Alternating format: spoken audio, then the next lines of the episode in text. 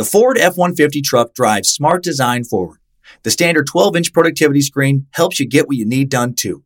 And the available Pro Access tailgate improves access to bed and cargo and utilization of the bed, including when towing a trailer. Together with a wider bumper step, it's easier to access the bed and load in tight spaces. And available Pro Power onboard serves as a mobile power source, providing up to 7.2 kilowatts of power to charge a bed full of electric dirt bikes or run an entire job site worth of tools. I'm still driving my 2016 F-150 truck and 90,000 miles in. As long as I keep it clean, it honestly still looks brand new. I've taken it down snow-covered Forest Service roads, taken it out camping, put a ton of miles on it on the freeway, had five adults in the cabin for long trips, and it's been great everywhere. Super dependable. I still love the way it looks, nice and rugged design, but with a super comfortable interior. And I'm still very happy with the quality sound system and heated seats. And since I bought my 2016 F-150 truck, the list of standard amenities that make a truck feel like a luxury vehicle have only grown. Tough this smart can only be called F-150. Find your local Ford dealer at Ford.com. Pro Access Tailgate available starting spring 2024. See owner's manual for important operating instructions. Pulling up to Mickey D's just for drinks? Oh, yeah, that's me. Nothing extra, just perfection and a straw. Coming in hot for the coldest cups on the block. Because there are drinks, then there are drinks from McDonald's. Mix things up with any size lemonade or sweet tea for $1.49. Perfect with our classic fries. Price and participation may vary, cannot be combined with any other offer. Ba da ba ba ba. On October 4th, 1994, the dead bodies of two Solar Temple cult members and their baby are found in Morin Heights, Quebec. All three have been stabbed to death. The baby has had a wooden dagger run through its heart in an obvious ritual killing. Later that night, a little before midnight, residents of the small Swiss village of Cheiry noticed that a fire had started in the La Charrette farm at the heights around the village, a farm owned by the temple. 23 bodies are found, bodies wearing Knights Templar robes. Another 25 cult members' bodies are found in Salvan, including the bodies of the two leaders, Joseph Di Mambro and Dr. Luc Jouret.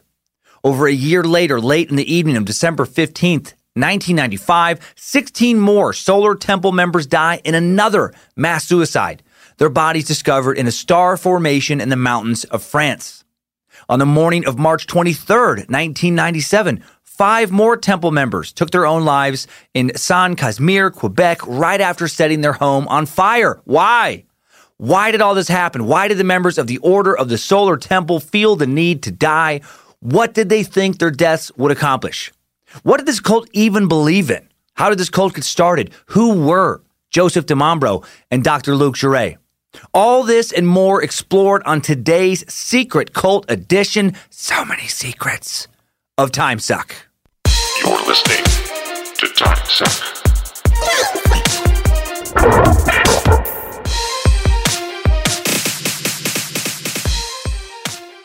Happy Monday, meat sacks. Hail Nimrod. Hail Lucifina. Praise sweet good boy Bojangles. I'm Dan Cummins, Suck Nasty, Grandmaster Suck, he who sucks a lot, and you are listening to Time Suck. Thank you again to our Space Lizards for supporting the show via Patreon and for letting us donate $1,800 this month to BACA, Bikers Against Child Abuse, revealing the next charity next week. Who's going to get even a little more? Uh, link in the episode description if you want to donate to BACA or just learn more about this wonderful organization that does so much for the victims of child physical and or sexual abuse. Uh, today's Time Suck is brought to you by the Thrilling Adventure Hour podcast. If you enjoy podcasts that transport you to another world, that sound like little movies inside your headphones, allow me to recommend the thrilling Adventure Hour Treasury. Uh, based on the long running stage show in the style of old time radio, the thrilling Adventure Hour Treasury features fantastic storytelling, biting wordplay, cinematic sound design, and some of the most beloved characters in the podcast universe. Characters like Sparks Nevada Marshall on Mars, an American cowboy who roams the deserts and saloons of the Red Planet, uh, bringing alien outlaws to justice. Frank and Sadie Doyle, fast talking, hard drinking married mediums who see ghosts, solve mysteries, and never turn down a martini. I bet they know Woody. I bet they do. Uh, Colonel Tick-Tock, the bushy mustachio, time traveling defender of the of historical continuity. Uh, the thrilling adventure hour stars Paul F. Tompkins, Paget Brewster, Mark Evan Jackson, Craig Cackowski, uh, Janet Varney, uh, Annie Savage, Hal Lublin, Mark Gagliardi, and a variety of guest stars from the worlds of film and television. Subscribe to the Thrilling Adventure Hour Treasury on Apple Podcasts, Stitcher, Spotify, or your preferred podcast app for brand new episodes every month and bonus episodes from the vault. Uh, thank you again for the ratings and reviews, especially on iTunes, keeping us in the charts. Uh, nothing spreads the suck more than word of mouth, and the suck is spreading uh, along with the suck. Heading to Florida this week. Going to be at the Off the Hook Comedy Club in Naples on Thursday night, March 28th. Join me, first time in Naples. Let's make it fun. Uh, and then two shows at the Miami Improv on Saturday, March 30th. Come on out, suckers. Let's have some fun in Florida. Then I'm going to be in Cleveland, Ohio, April 4th through the 6th. Another live Ant Hill Kids uh, Cult Suck in Cleveland on April 6th. Lindsay will be there too. I mean, if you like cults, if you like this episode, you will like that uh, story as well. Access Apparel will also be there. They'll be in Cleveland for the live suck for a special, li- uh, special limited edition uh, on site printing. Uh, they have some contraption. They have a contraption of sorts that prints clothing of various fibers and uh, and you know other things that mean clothes. And it's gonna be fun. They're, I don't even know what it's gonna look like yet, but I'm excited to see. I'm excited to see how it works. Uh, Des Moines, Iowa, one night only on April 11th. Kansas City, Missouri, two nights, April 12th and 13th. Back to Nashville. Going to be part of the Nashville Comedy Festival, bringing the live Ant Hill Kids Time Suck to Zanies, one show only. And then on to the Texas Theater in Dallas on April 26th. The Secret Show, uh, sorry, the Secret Group. So many secrets today. Uh, the Secret Group in Houston on the 27th. Uh, that show's almost sold out, so we've added a second or are in the process of adding a second show. Uh, tickets should be available to that very soon. Uh, if you want to go to the early show, get get those last few tickets now. And then San Francisco, Boston, Spokane, Jacksonville, and so much more. Uh, ticket info for the entire 2019 Happy Murder stand up tour available at dancummins.tv. Uh, I got some new stickers in the store today, hot off the sticker machine presses. One for $5, three for 12 There's a blue Time Suck podcast bumper sticker, a Seek Truth bumper sticker, and a kick ass Lizard Illuminati looking sticker. All made out of monoatomic platinum, Komodo dragon teeth, and the sexiest of sexy bananas. Only the sexiest bananas for these stickers. Uh, really cool designs for those of you who want to slap the suck on your car, truck, dump truck, helicopter, iPad, computer, bicycle, tricycle, unicycle, skateboard, hoverboard, hovercraft, sword hilt, gun holster, Roman shield, or your parents' foreheads, dead or alive. Now, let's take the cult of the curious right into another cult that is, I guess, also curious and much more insane. The Order of the Solar Temple.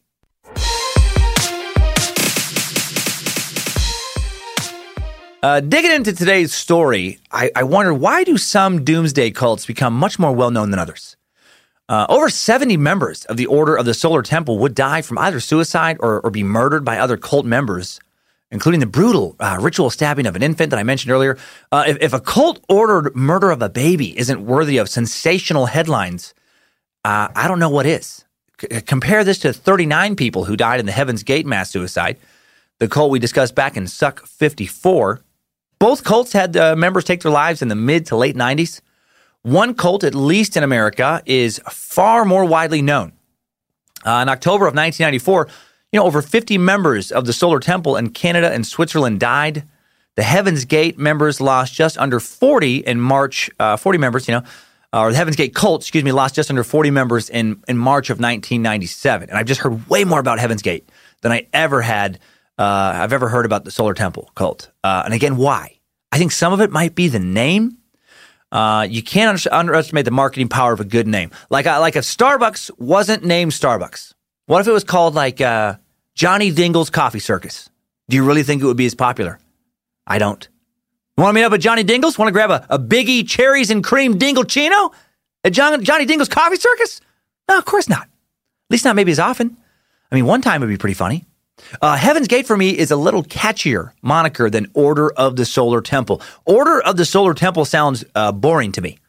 Uh, it also sounds too new agey.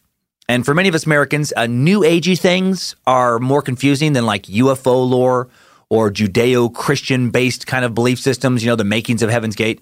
Uh, Order of the Solar Temple sounds like a, like a place where uh, a bunch of trust funders would meet and sit on yoga mats and drink organic teas. Uh, sounds like a room like like organic teas with pretentious names, you know, you know, uh, Asian dreams or just like weird shit, you know, crystal crystal vibrations. Uh, it sounds like a room full of crystals somewhere around Mount Shasta, California, or Sedona, Arizona. Room full of people talking in NPR monotone whispers about opening chakras or or being more receptive to light. Patchouli covered vegans discussing some new recipe for some soy and lentil and beet salad or some shit. Uh, I'm sure the lack of the solar temple's notoriety for me is also partly due to Heaven's Gate suicides taking place in the United States, whereas the solar temple deaths took place in Canada, Switzerland, and France.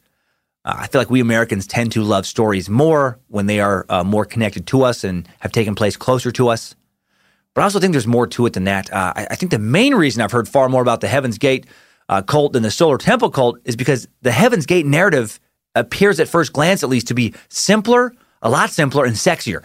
It's a story built for the masses, right? Like weirdo convinces other weirdos to all dress up in matching outfits and kill themselves so they can board the same spaceship. Pretty straightforward. I'm interested.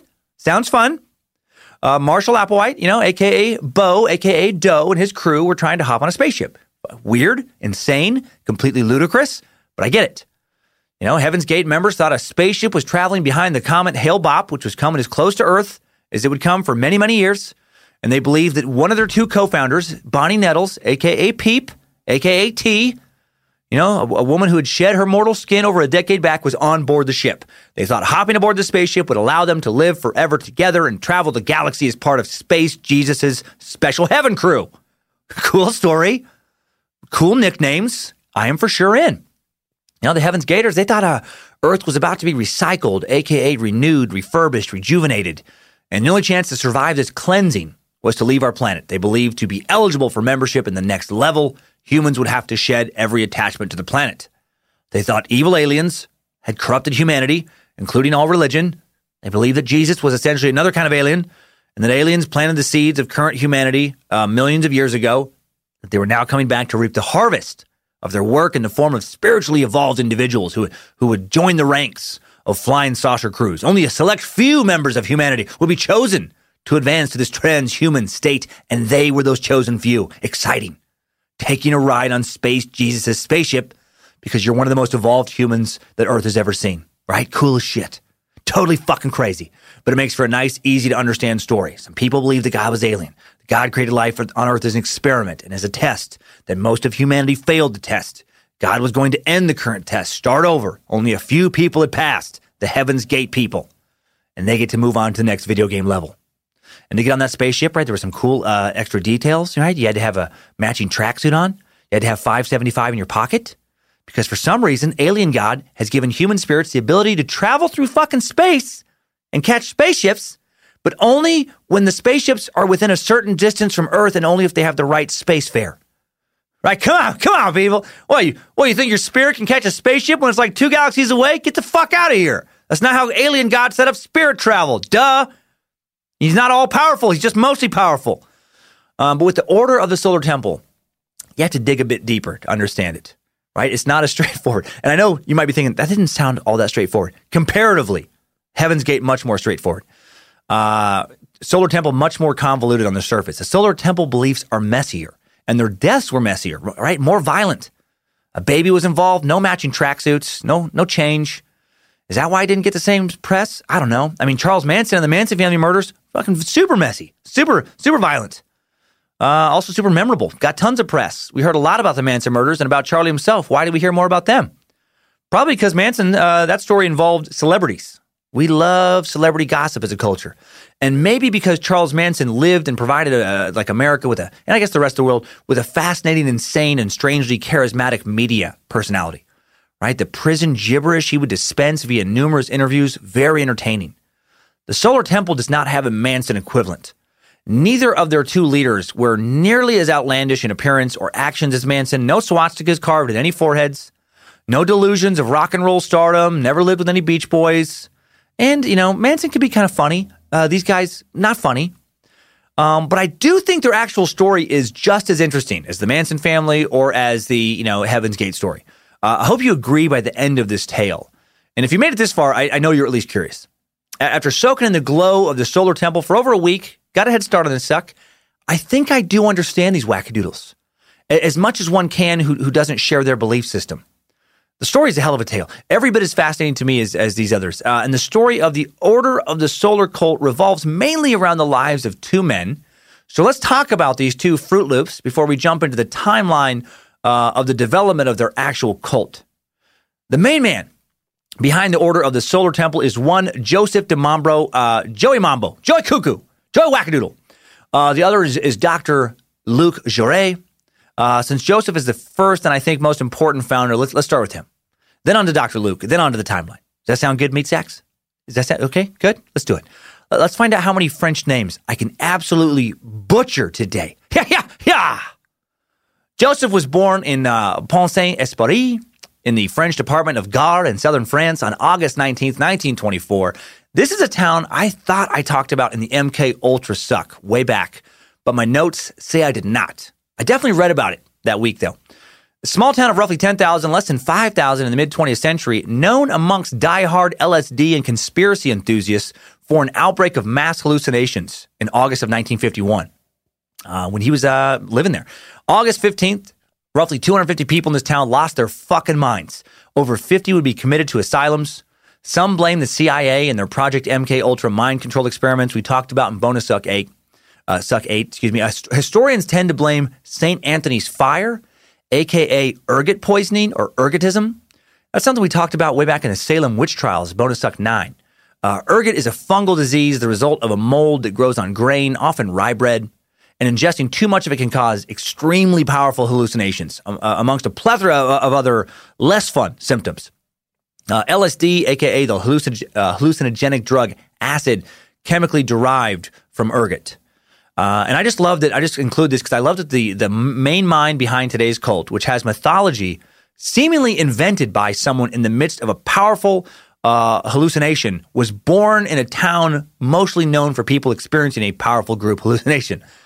Uh, at the age of 16, after we can assume uh, what was a fairly normal childhood, since nothing has ever been written to the contrary, Joseph began an apprenticeship as a watchmaker and jeweler.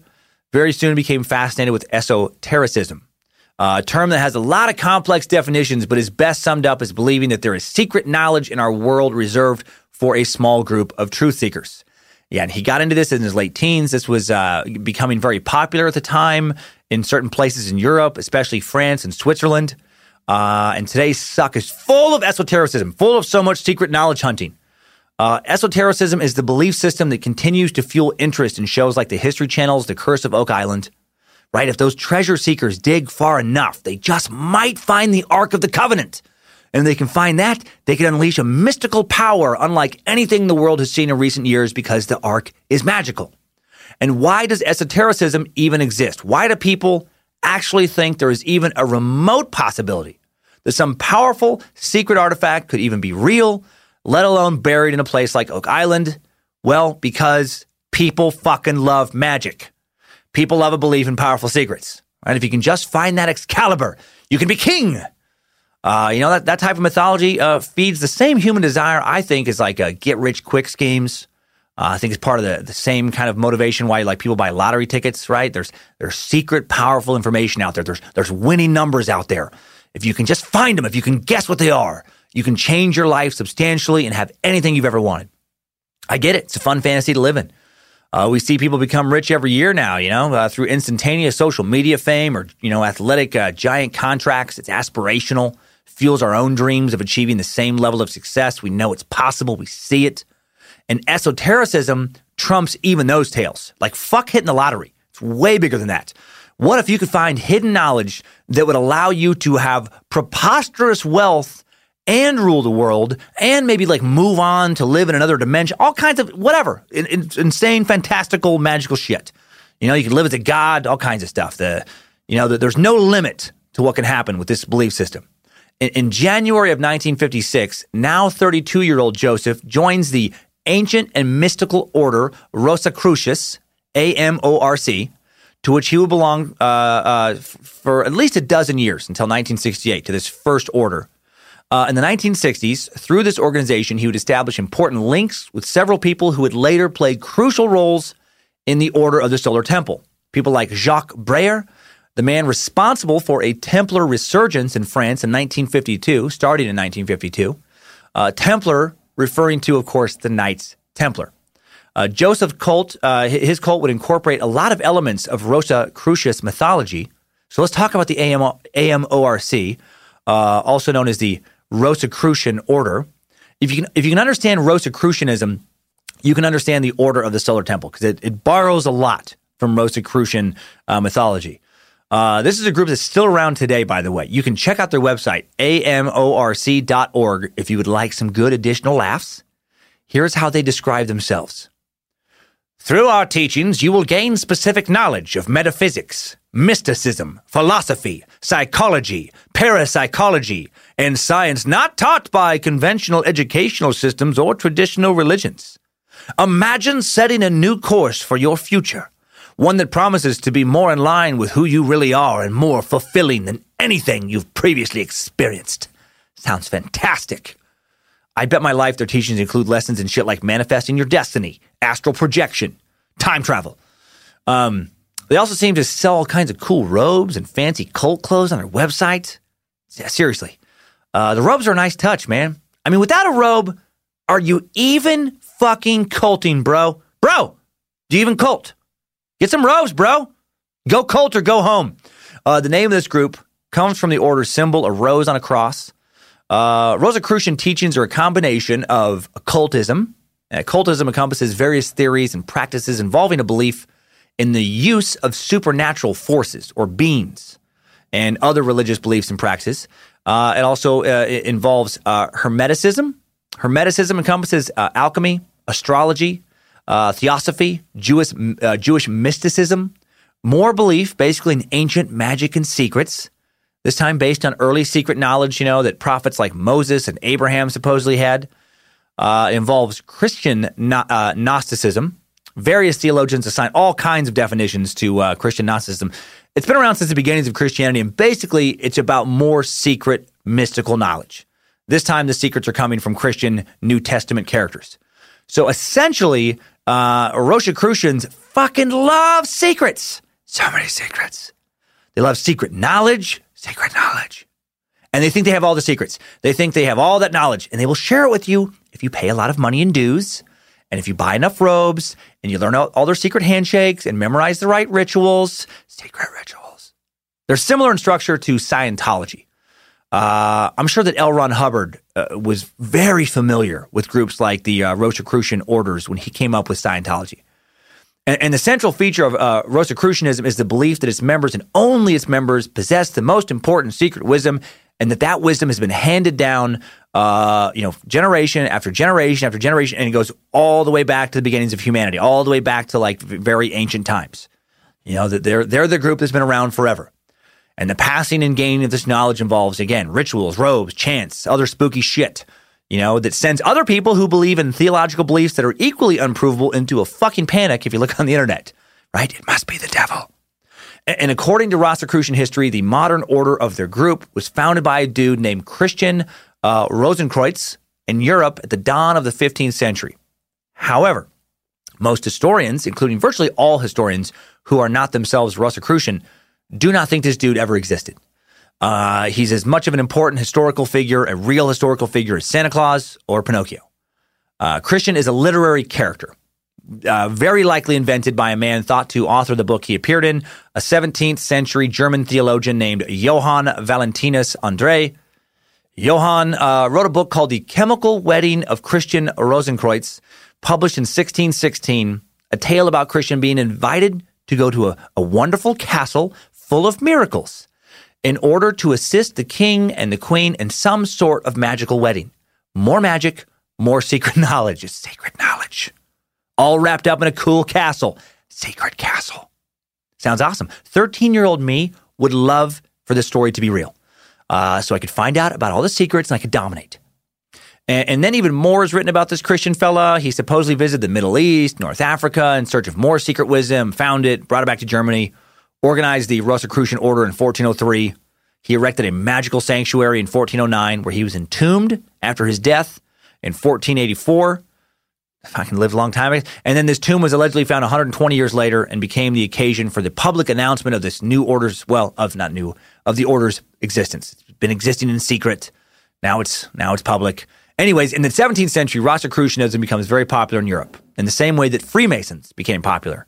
And on a small scale, uh, the Illuminati and various other small secretive groups that would briefly attract members. Uh, Rosicrucianism attracted a lot of free thinkers, including possibly Sir Francis Bacon, that influential English lord and philosopher who helped develop the modern scientific method. Uh, why would someone like him uh, join a group like uh, like the Rosicrucian Order? Well, because he was curious. Same reason a, a lot of other curious intellectuals join groups like this. A lot of people love a secret clubhouse. Secret clubhouse. I'm one of them, right? Part of why I set up the space lizards. I want to take uh, space lizard rituals further as well. Why not? Secret space lizards. Uh, fun to have a group of like-minded people who know the same references you do. It's good for like networking, you know, make helpful career connections, make new friends, feel superior to the general public. A lot of benefits. And like the Freemasons, a similar group we discussed at length in Bonus Suck 15 and in Suck 69, uh, Rosicrucianism connected itself to ancient Egypt and its symbolism and its rituals, claims that its secrets go back to Egypt and beyond. And the Rosicrucians also connected themselves very strongly to the Knights Templar, another group we devoted two episodes uh, to, uh, Suck 92 and Bonus Suck 23. If you'll recall, the Knights Templar, that's that military order of the Catholic Church born out of the Crusades, founded in the 12th century, created essentially to defend Jerusalem from Muslim armies so Christians could visit important religious sites right, for pilgrims. And then it expanded into a number of fortresses that connected the Middle Eastern Holy Lands to Europe. Then it founded and maintained banks along the route to uh, the Middle East. Uh, so some dude from France didn't have to carry a shit ton of treasure and money from Paris to Jerusalem and protect it from bandits. And the knights became very important to Rome. They brought in a lot of money. They were they were good fortress defenders. Uh, they only let elite warriors join their order, at least initially. They were fierce fighters in various crusade battles. Uh, their order from banking became phenomenally wealthy, became uh, more powerful in Catholic Europe than uh, than many nations. They bankrolled empires, and then by the 14th century, the Muslims kicked their fucking asses, beat them right out of the Holy Land, which created a small problem for the group in Europe. If their entire existence was predicated on them protecting the Holy Land for Christians, and now they had been beaten out of the Holy Land, why were they still around? Well, they were still around for a little while because they had a lot of money. But then a few years later, the Templars denied King Philip IV of France a loan that he wanted. That pissed him off. And then, with public sentiment no longer in favor of the group after they'd lost the Holy Land, he just arrested the group's members on a bunch of trumped up charges, tortured them into false confessions about devil worship and all kinds of other weird shit, and then he killed them. Case closed, right? Nope. Because the Templars were powerful, because they had secret rituals, or at least were secretive about many of their organizational practices, uh, because they were heavily involved in the in the Holy Land, the Crusades, uh, that they were definitely very wealthy and powerful. Rumors have been abounding about them ever since. Right? So many fucking secrets. And groups like the Rosicrucians and the Freemasons uh, later adopted certain Templar rituals to make themselves feel more magical. And the Rosicrucians laid claim to actually being the Templars, which I think is hilarious.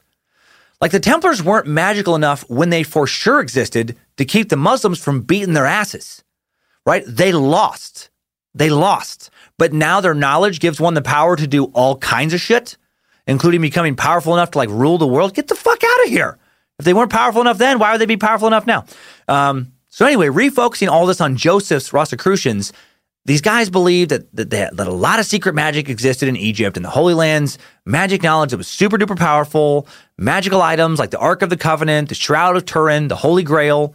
The Knights Templars knew about magic, and years after they were defeated, fanciful uh, authors and medieval conspiracy theorists and imaginative theologians decided that they actually weren't defeated. They just made it seem like that, right? They didn't. They didn't go away. They just went underground. So surprise, motherfuckers! They were hiding the whole time. All part of the plan. Let the Muslims seem like they're winning. Ha ha! Joke's on you guys for looking like you're winning, running everything. Uh, nope. They just decided to wait. They're going to kick everyone's ass later. It's what God wanted. It's mysterious ways, okay?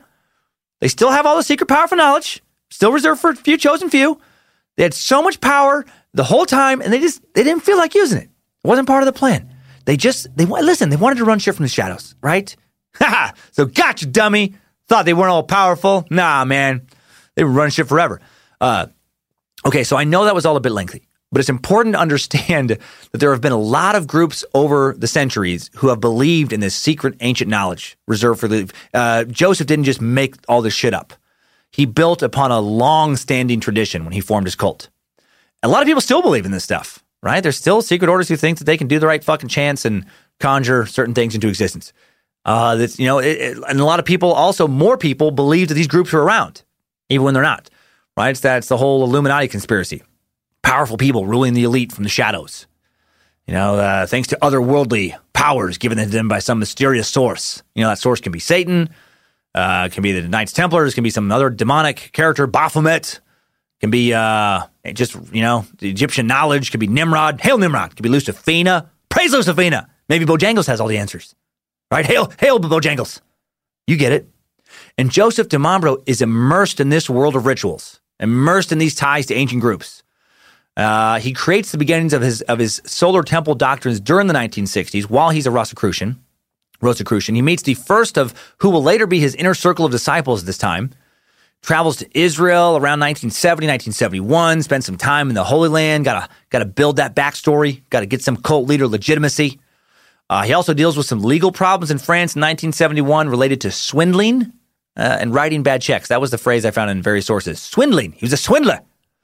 Uh, membership in secret uh, loving uh, ritualized societies and swindling and writing bad checks. That's what a true con artist does, right? That this dude was clearly on his way to becoming a cult leader. By 1972, Di Mambro has set himself up in Annemasse near the Swiss border. He's made further preparations for his own organization where he gets to be in charge. Uh, 1973 becomes president of the, of the Center for the Preparation of the New Age which was presented as a cultural center for relaxation and a yoga school and also sounds culty as fuck. Uh, you're not just working on relaxation and stretching techniques at a place called the Center for the Preparation of the New Age. You're preparing for some fantastical shift in consciousness, you know? You think you're more woke than the rest of us. You're, you're fucking crazy. And that's also something he added. See, he's such a mix of different things. There was all the Knights Templar kind of stuff, all the Freemasony kind of ritual stuff. And then he also brings in a lot of new age beliefs, which were super popular. A lot of like, uh, you know, take care of the environment. A lot of things that were, you know, good. Take care of the environment. Uh, you know, meditate, focus on your inner peace. He just, you know, anything that's popular, anything that has rituals, um, he just starts kind of bringing in and combining into his belief system. Uh, the center becomes a full time job for, for Joseph by 1976. That same year, eight people, seven of whom already resided at a common address, form a communal society purchased a house named the Pyramid with Joseph just outside of Geneva, Switzerland. Right? Communal living now, one step closer to true cult life. If I buy a bunch of land and start asking you guys to live with me, you know that we've gotten a lot closer to having a real, not fucking around cult. And it's only a matter of time after that before I tell you that, uh, you know, you need to have sex with me. It's part of God's plan. Or that maybe I'm God. Or maybe the, the world's ending soon and I, and, I, and I know how to take you with me to the next phase of existence, which, if I interpret Nimrod's will correctly, involves a lot of fucking, right? We can't get to the next phase if I don't stick my ween in a lot of your holes. It always comes back to sex, uh, specifically to almost always, specifically to dudes wanting to put their dicks in lots of different holes. Those are the rules. Those are the cult rules. Joseph will get there soon. Uh, now I'm back. Of the eight pyramid people, four would later lose their lives in October 1994. You know, when the order would uh, would would move to the next spiritual phase of their existence. Uh, Di Mambro also created the Temple of the Great White Universal Lodge. Uh, construction finishing on June 24th, 1976. He's got the Pyramid Sublodge. He's got all these different names and fucking buildings and weird shit. How did he fund these projects? Uh, donations from members. Uh, he's swindling. He did some swindling. A little bit of swindling. Uh, he, ba- he basically does have a cult now. He maybe hasn't started telling people that he's God uh, uh, incarnate yet, or that God speaks directly to him, or you know hasn't quite started banging other members, but for sure has a cult. On July 12th, 1978, uh, Di Mambro creates the Golden Way Foundation in Geneva. This foundation would remain at the very heart of his activities uh, for years. Uh, thanks to the substantial financial sacrifices made by several members, this foundation buys an attractive property in a suburb of Geneva uh, that is the site of meetings open to non-members. Got to impress non-members, get sneak them in, get them to want to be part of the commune and the cult. Uh, this property is supposedly the site of an ancient Templar command post.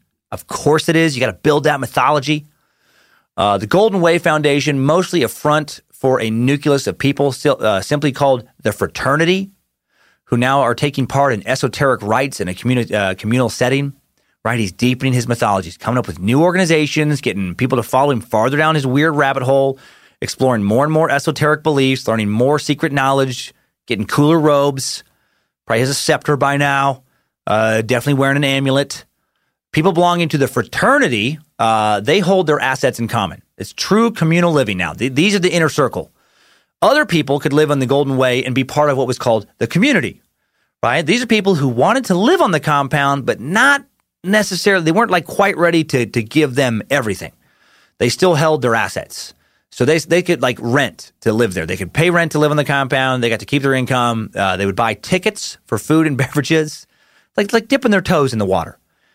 And if this all sounds insane, remember that this is the 70s. In the context of the 70s, the Golden Way was one attempt amongst many at developing a compound like a like a, a, communal life compound. Not a coincidence that Jim Jones developed his People Temple in Jonestown that decade. Also in the 70s, uh, Joseph joined a group called the Renewed Order of the Temple. Right, he has his own compound, his own commune. Also a member of another Rosicrucian order. He's got to learn more rituals. Got to learn more secrets. Ritual secrets. Uh, the renewed order of the temple was uh, one of roughly 30 different groups in just France and Switzerland alone, operating at that time, that all claim to be the true spiritual descendants of the Knights Templar. Man, people were fucking obsessed with the Knights Templar. A lot of different weird, esoteric, new age shit is going on in France and Switzerland in the 70s. Uh, it was in this group that he would meet future Order of the Temple co leader, essentially, Luc Jouret. And, and we'll learn more about Di Mambro in today's timeline. Let's learn more about Dr. Luc Jouret right now. This is the other main guy. Uh, Luc Jouret, born in the Belgian Congo in Africa on October 18th, 1947. Born in the city of uh, Kikwit, uh, capital of the uh, province, city of about 400,000 today. Fear of violence against Belgian citizens at the time of decolonization persuaded his parents to settle back in their home country of Belgium early in Luc's childhood where he, also by uh, virtue of, uh, of nothing being written to the contrary, seemed to have a normal childhood. Later interviews with family and former friends said he was well liked, uh, even popular, good looking, athletic, uh, intelligent, solid student.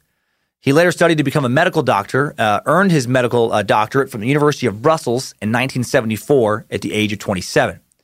also gained a little attention from Belgian authorities while in school for becoming a member of a, of a small uh, communist group known as the Walloon Communist Youth. Earned himself a little government uh, file folder, somebody to keep an eye on. They weren't too worried about him now. They let him uh, join the military. After medical school, he enlisted as a paratrooper, took part in the uh, uh, Kolwezi raid of 1978, where Belgian troops um, brought back uh, a group of fellow citizens who were being threatened in Zaire. According to a former colleague, Luc enlisted in the army primarily to, quote, infiltrate the army with communist ideas. He reportedly told another friend that he hoped communism would clean out the army. Uh, after a few years of service, Luc practiced uh, traditional medicine for three years, uh, working as, as, a surgeon, general practitioner, and obstetrician.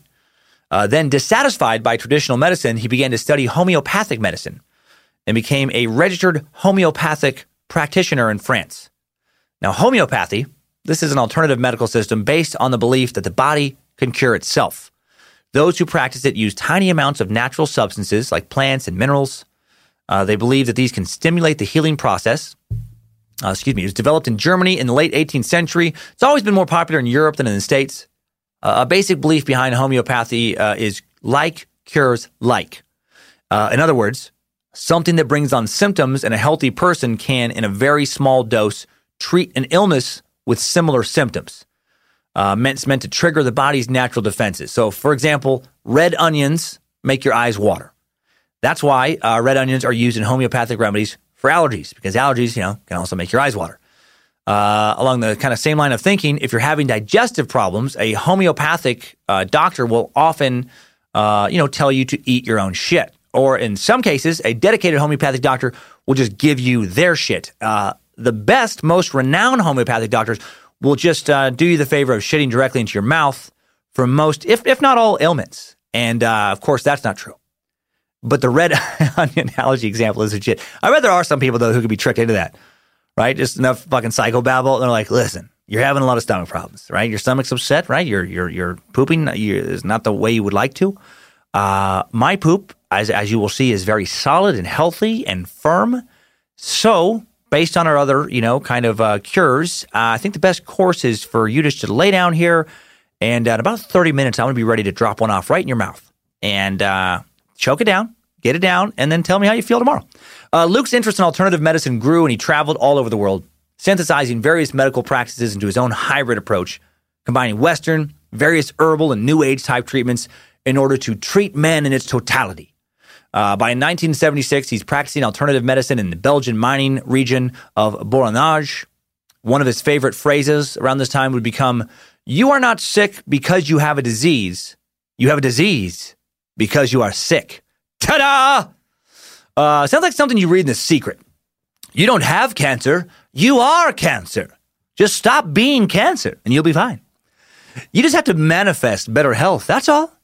Some people are poor and sick because that's what they want to be. Uh, have, I, have I ever mentioned that The Secret is the only book I literally threw in a fucking trash can after reading just one chapter uh, and skimming a few others? A friend recommended it to me. I made quite a bit of fun of him for how strongly he believed in it. Uh, we're no longer friends. He thought he could manifest himself uh, into having his own sitcom. Like, truly believe this. This is almost 10 years ago. Still doesn't have a sitcom. So I guess he hasn't focused hard enough. Guess he's not manifesting enough positivity in his life. And before I get angry emails, yes, I know there is power and value in visualizing your future and positive manifestation. I know there's some value in that. But you can take that shit too far. Um, anyway, 1977, Luc's pursuit of new treatments leads him to the Philippines, where he would later claim to live for about a year studying with uh, basically some fucking witch doctors. Uh, his own brother Bernard would later say, My brother never stopped talking about the Filipino healers how they did remarkable things with only their hands. I was dismayed how someone so intelligent could be taken in by these stories.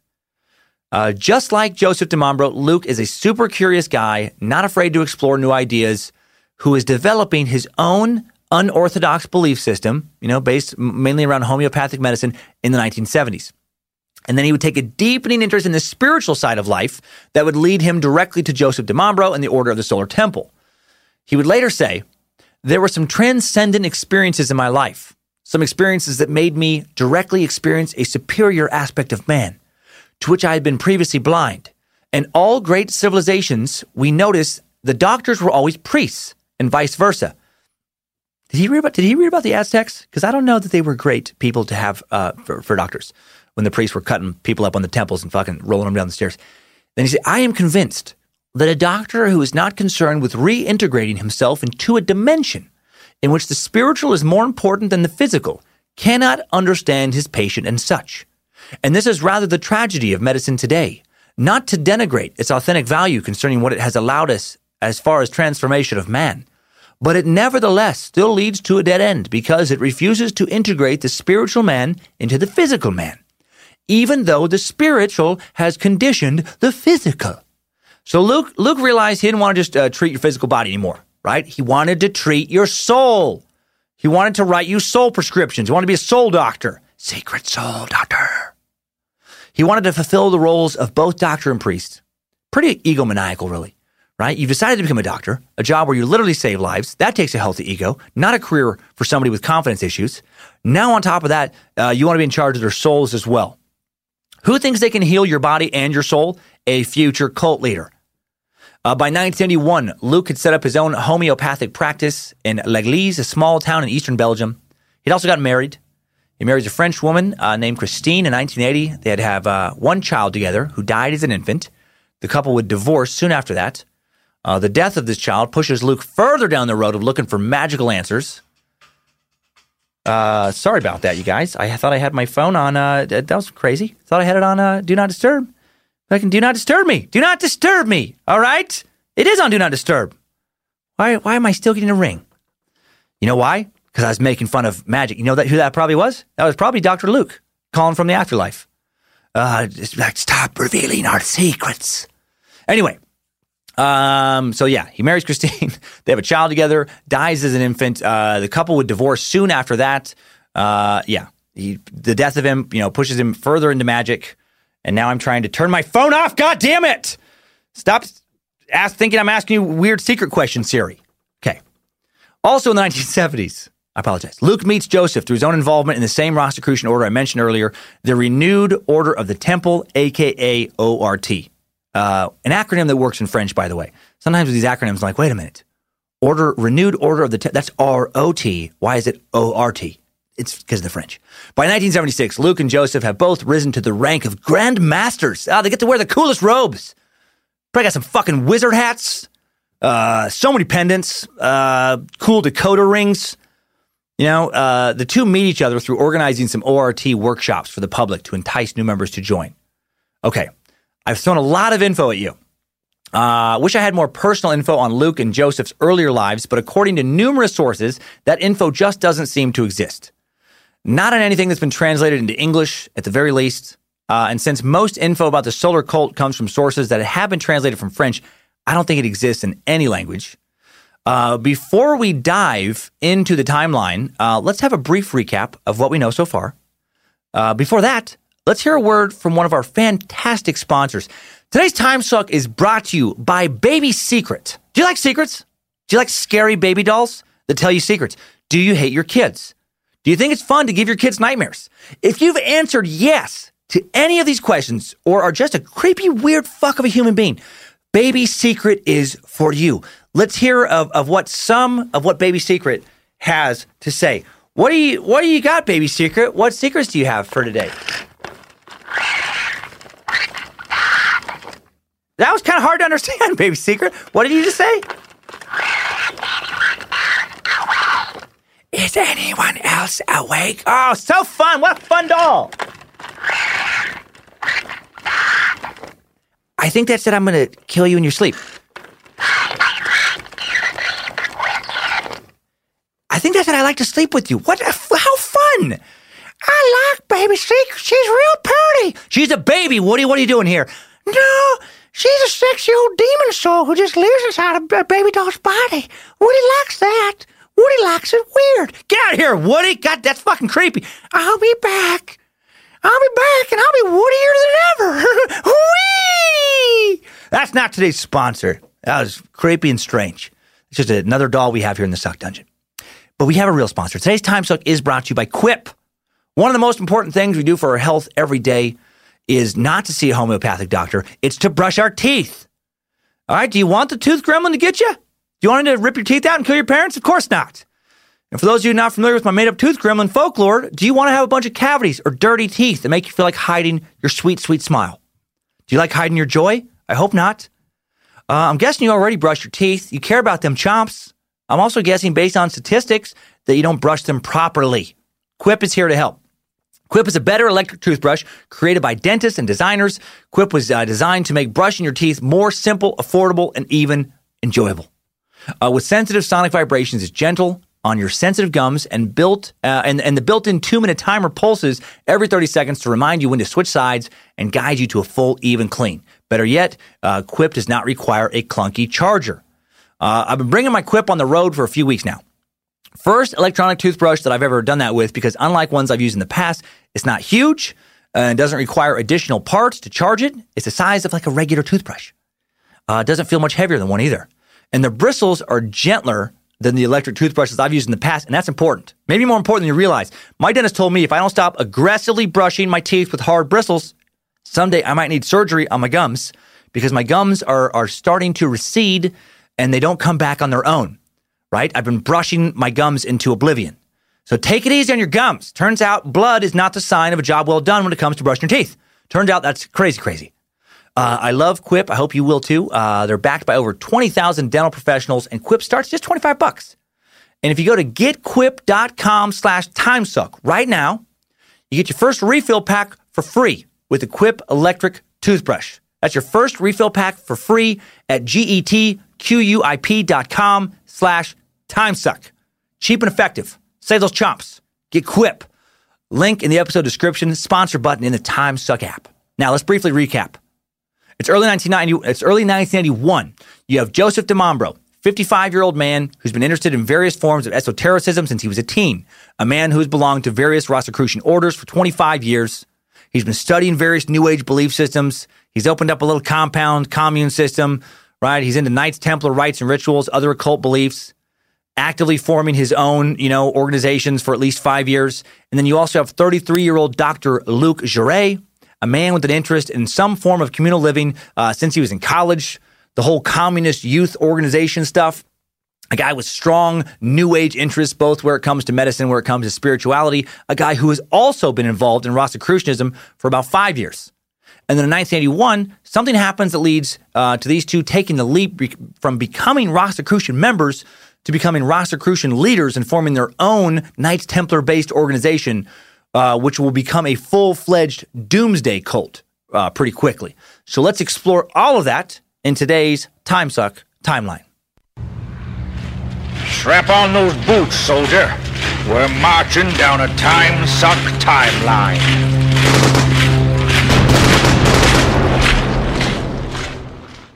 Let's pick up today's timeline in 1981. Uh, Jacques Origas, founder and leader of the renewed order of Templars that Luc and Joseph both belonged to, well, uh, he died. And Luc and Joseph take that as a sign that maybe he didn't know what he's talking about. Maybe he didn't have enough magic after all. And he was just talking a bunch of crazy mumbo jumbo. And they go back to leading regular lives. Uh, Joseph starts to sell watches and jewelry again, and Luc keeps being a quasi legitimate hippie doctor. And that will take us out of today's Time Suck timeline. Good job, soldier. You made it back. Ah, kidding. Now it's fucking suck, wouldn't it? My God, I'd be outraged if I was listening to like you know forty five plus minutes of build up for a cult story, and then the, the then that was the end. Uh, no, 1981, Jacques dies. Luc thinks that uh, he should take over as leader. He does briefly, but too many other members disagree. Uh, important members like Oriega's wife and daughter, some say Luc gets kicked out of the group for trying to take it in a direction other members didn't want it to go. Uh, they already believed in some weird shit, but he wanted to make it weirder, and they weren't down with that, so he got the boot. Uh, I guess he must have forgot to manifest enough positive intentions towards getting what he wanted. You know, I feel like uh, you know getting kicked out of, uh, this group kind of went against his belief system. Uh, kicked out or not, he definitely leaves the group. Meanwhile, also in 1981, things are heating up with Joseph's weird pyramid, Great White Universal Lodge, Golden Way compound place fucking thing. Uh, he and the members of the fraternity they're having more secret meetings now. He's teaching more secret rituals. And while no source says how he did this, I actually don't think the, the method is, is, has ever been revealed for reasons I'll explain later. He starts putting on this crazy magic show that members do not know is a magic show. Uh, a show that would be key to future recruitment. This is my favorite part of this story. Uh, check this out. He, he, he starts holding these meetings with the most dedicated followers of his small cult uh, and for the true cult members, the ones living on the compound that have given them all his stuff, he, he holds the most special of special meetings in this little special lair he's had created inside his pyramid sublodge. Uh, somehow, uh, maybe through the use of, I don't know, a projector and, and, and, aided by mirrors, he's able to get these holograms of robed people known as the ancient masters to, to appear. Um, kind of like, picture like um, Star Wars, right? When uh, Princess Leia comes out of R2D2. Uh, the, these ancient masters were supposedly the spirits of long dead Templars, uh, long dead holders of secret knowledge. They're appearing as holograms. You know, members of his group are seeing them, are hearing them. Uh, in addition to the holograms, other types of special effects are used to create this almost like a weird immersive laser light show in this lair of his. Uh, uh, there, there's a lot of mirrors and stuff. The, the, uh, there aren't a lot of details given to exactly uh, what the show looked like, but it was good enough to truly trick people into thinking they were witnessing spirits manifesting themselves, talking to them. Uh, the reality show may have also been aided, probably was aided by drugs taken unknowingly by members that put them in a mental state more receptive to the reality of these images. Uh, a former member is convinced Di Mambro was constantly drugging his followers uh, with uh, drugs he would put in these elixirs that you would drink, these rituals. Fucking genius. Like, what a great way to get cult members. Uh, risky if your if your special effects uh, mess up, right? That'd be tough if the hologram glitches. Listen to Joseph. He is the world's greatest teacher. He is the world's greatest teacher. He is the world's greatest teacher. Help me, Obi Wan Kenobi. You're my only hope. Help me, Obi Wan Kenobi. You're my only hope. It's like Joseph was some shady ass David Copperfield or David Blaine wannabe. God, I wish there was footage of one of these elaborate tricks used to make members think that mystical ancient beings are really giving their leader messages and reaffirming how important he is to their to their program. Behold, modern bearers of the Templar flame. It is I, Merlin, ancient wizard and Templar before the word was known, guardian of the secrets of ancient Egypt and I am here to reveal those secrets to the cherished few. So listen and behold. It is not how much you make, it is how much you save. This is secret financial knowledge transferred down from one Templar to the next since the beginning of time. Also, never underestimate the power of compound interest. Let your money work for you. Also, there are other, even more powerful wealth growing secrets that only a living master who should be followed at all costs can comprehend and implement. And that living master is Joseph Di Mambro, the most handsome, strong, intelligent, well endowed, sexually skilled, unparalleled understander of the past, present, and future, reincarnated prophet of old. A new Jesus, only he, new Jesus, your spiritual leader knows how to take care of his inner circle, and only a fool who will surely painfully die when the world is crushed would not sign over their life savings to him. That's a fucking sweet ass hologram. Uh, Di Mambro had a, had a good thing going thanks to his trickery. Made him enough money to keep his scheme going. And that new Jesus thing wasn't just totally absurdity. He, he, well, that'll come up in a bit.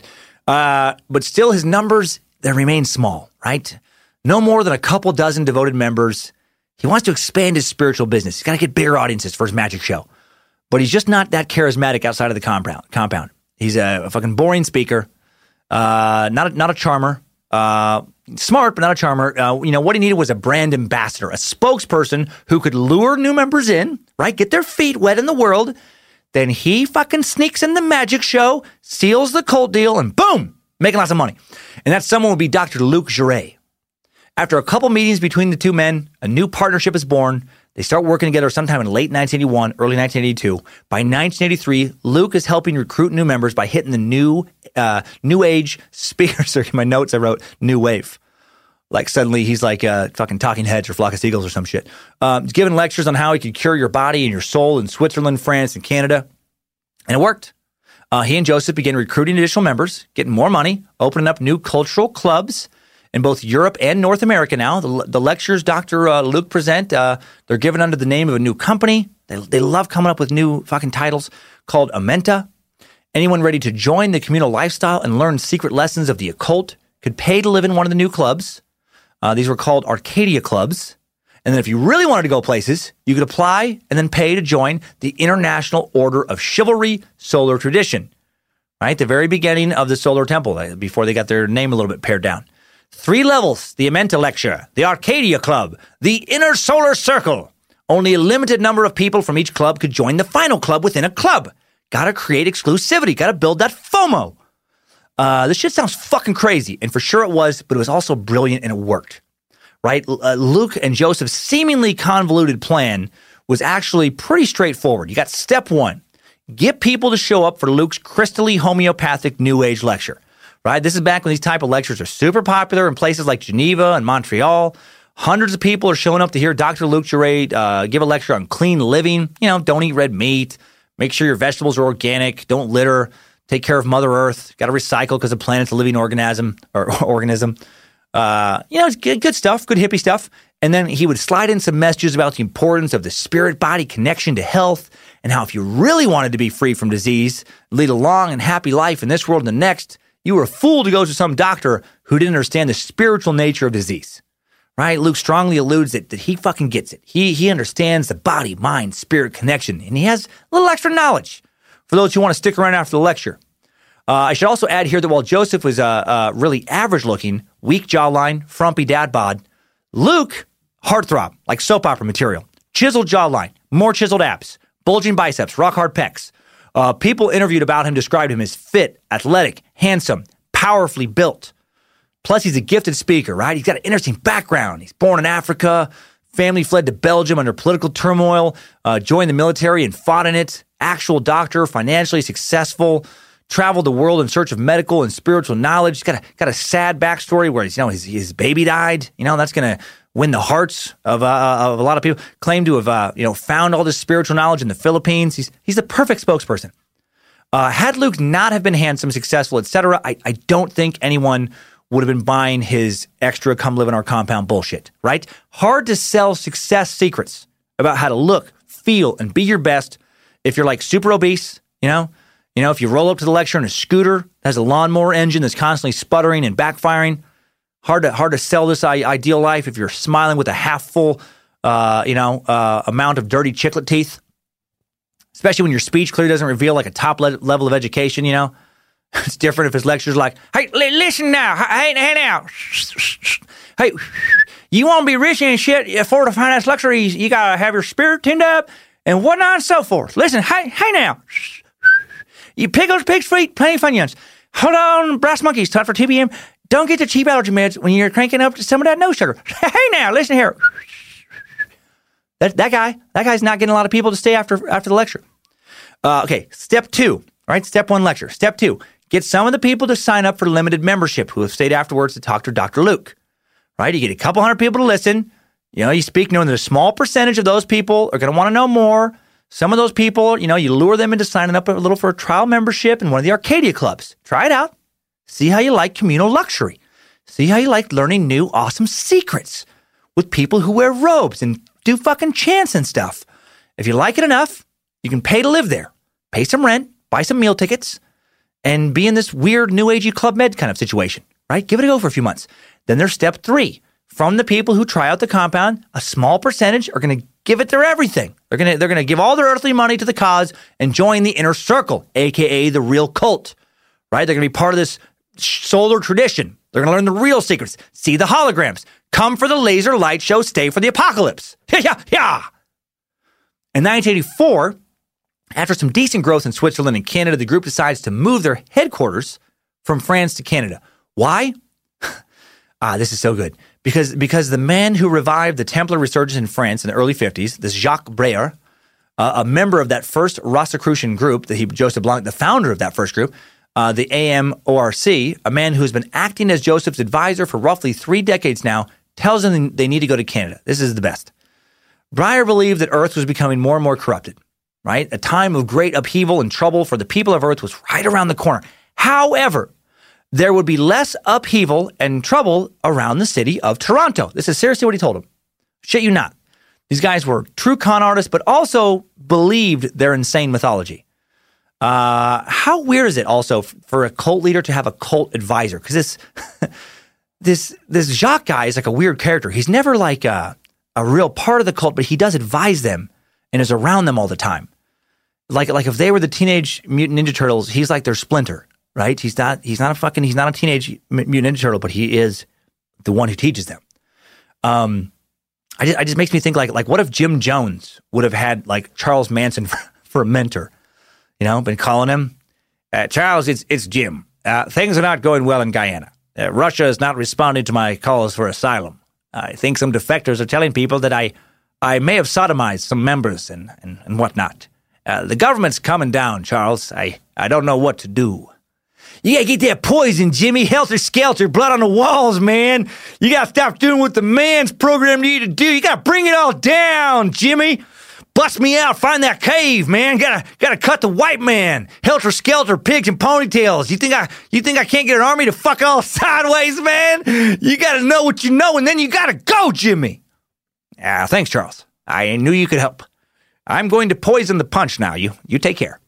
Uh, based on some Templar mystic, saying that the world was now entering a new age of chaos and upheaval, but that part of Canada would largely be spared. Uh, Joseph and Luc moved their headquarters to Toronto. Uh, based, based on Jacques Breyer's advice, in 1984, the Golden Way Foundation finances Joseph and his wife Jocelyn Di Mambro's immigration to Canada. Uh, Breyer felt that a, a strong presence in Canada was important if they were to re- reach the English speaking world, mainly the United States. He thought they could really spread their membership there. And he, and he also had received word from the ancient masters that North America had become the source of most of the new impulses. This is their lingo. Uh, and these impulses determine the way life evolves on the planet. So, there, so there's that. Uh, and he felt that the modern Knight Templar should play his part in the age of Aquarius by adding to his counterparts in the New World, uh, and so they can bring the planet into a new and higher level of consciousness. He argued that, that Europe was old and worn out right? You get it. It's old. It's even though it's the same age, but for humans, it's older. It's worn out. Its lands are filled with millions of bodies, and they're listen.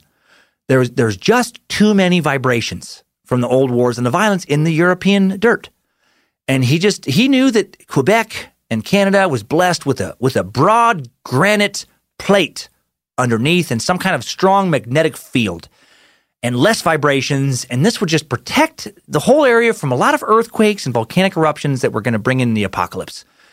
It makes a lot of sense. A lot of sound logic being employed here.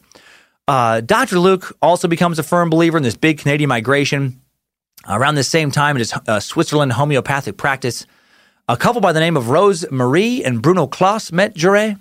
Uh, uh, Bruno decided to consult Dr. Luc on the advice of a friend. Uh, Bruno had a bad earache, and Jouret claimed to have discovered why. He, he claimed that Bruno had cancer. This is how he would get some people to join the group. No blood work was done, no biopsy, no other tests, no other doctors doing tests. Just he, he knew, he could tell, he could look at it. And, uh, you know, and there was no reason for Bruno to be tested by anyone else because he just he cured him. He just figured it out, he looked at it, and he did some mumbo jumbo, and hey, your cancer's gone. The cancer that you didn't know you have. The cancer that you don't have is now gone. Uh, just told him, you know, the, this, the weird ear cancer is no longer around. And after that, Dr. Uh, Luc uh, would tell Bruno, you should be dead. You owe me your life. And, and Bruno believed him. And he becomes a devoted follower. And then sometime later, a, a temple astrologer, former hairdresser named Marie Louise, tells Bruno that she sees major changes in his chart, his astrology chart. His planetary alignment now reveals that he's supposed to go to Quebec and help start a 350 acre uh, farm uh, that's called an Ark of Survival over there.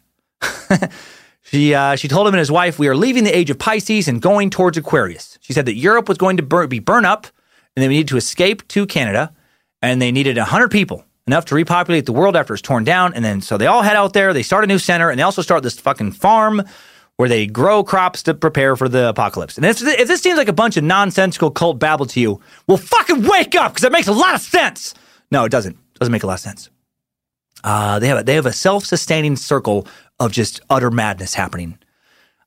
like, so it's so complicated, and they just keep adding more and more of whatever's popular amongst these weirdo fucking crystally people.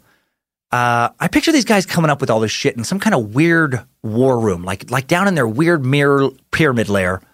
It's just like like a room full of artifacts a lot of religious artifacts, in particular, old Templar books, supposedly from Jerusalem, little statues and trinkets of knights and things, religious paintings on the walls, uh, a lot of weird jewelry, a bunch of New Age stuff, amulets and crystals, vials of blessed dirt and sand from you know New Age power sites.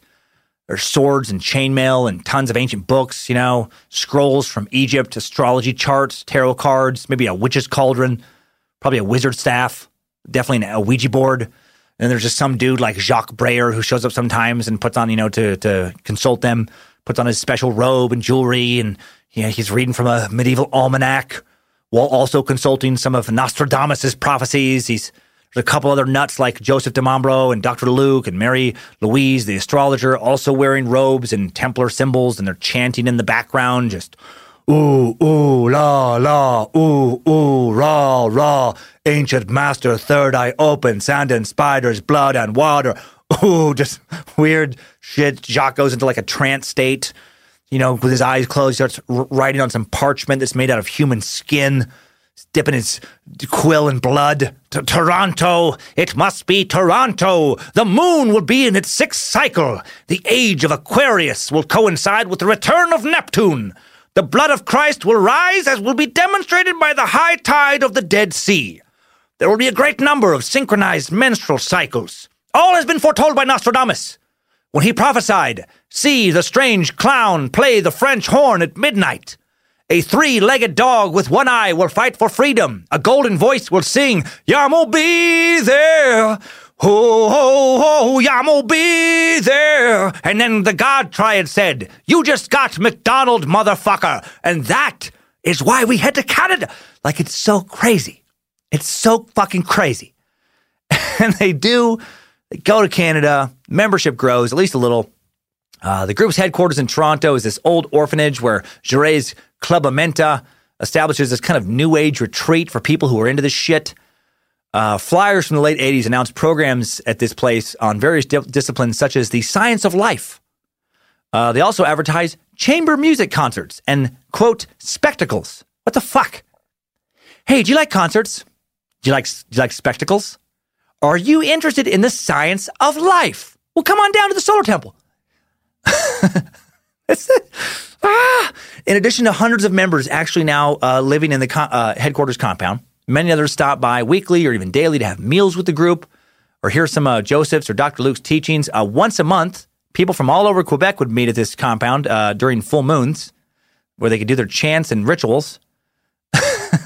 what, they, what were they learning? Like, what exactly was their teachings? Uh, let, let's examine their teachings in just a bit after taking a brief break from utter insanity uh, to hear a word from today's final sponsor.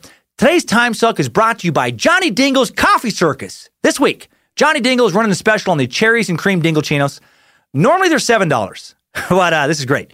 Now, this week, they're $9, which I know is more, but this week you get a free straw where normally you have to pay 3 bucks for a straw.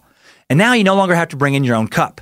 So come to Johnny Dingle's Coffee Circus where the math is just as crazy as the coffee. Also, in honor of today's episode, this week, with the password Solar Temple, you can order a solar fruitcake chino that comes with a free Templar hologram sticker and a 100% quartz power crystal and an Age of Aquarius explanation manual and a week's worth of homeopathic roots and powders guaranteed to cure everything. And if you're an attractive woman or wealthy man, you get an invitation to an initiation rite for the grand opening of the new Solar Temple Rosicrucian fucking pyramid hologram lair. Hey! Johnny Dingle's Coffee Circus, where the coffee is just as complicated as the cult. And that's not today's sponsor. Today's time suck is brought to you by Indochino. Uh, Indochino is the world's most exciting made to measure uh, menswear company. They make suits and shirts to your exact measurements for an unparalleled fit and comfort. They have a wide selection of high quality fabrics and colors to choose from. Not to mention the option to personalize the details, uh, including stuff like your lapel, lining, pockets, buttons, writing your own monogram if you want. Just make your selections, then hit submit and relax while your suit gets professionally tailored and mailed to you in a couple weeks. I just got my custom fitted Hounslow black chinos, no pleats, cuffed hem, black buttons with slanted wide side pockets, welt back pockets, creased with belt loops. I picked out all those options. I'm, I'm a pants builder now. I'm practically a tailor. I'm at least a tailor supervisor, technically. And guess what? The pants fit perfectly. Who knew that custom tailored pants would fit better than off the rack pants and cost less and look so good? My butt's fitting high, tight, and right in my Indochinos. But you don't have to just get nice chinos. This week, Time Suckers and Space Scissors can get any premium Indochino suit for just $359 at Indochino.com when entering TimeSuck at checkout. That's 50% off the regular price for made to measure premium suit. Plus, shipping is free. That's Indochino.com. Promo code TimeSuck for any premium suit for just $359, free shipping. Incredible deal for a premium made to measure suit. Once you go custom, you do not go back. So get the suit, suckers. Get Lucifina hot. She subscribes to that ZZ Top philosophy of every girl being crazy about a sharp dressed man. Uh, link to the deal in the episode description. Button link on the TimeSuck app. Now let's talk about Solar Temple doctrine. Let's see if we can make it make any sense. Uh, in 1986, the Temple publishes in Toronto two volumes of some of his teachings under the title Survival Beyond the Year 2000. Yeah, Y2K. They even took in some Y2K beliefs. Uh, they just grab everything. The whole late 20th century panic that the world was going to end, uh, you know, by the year 2000.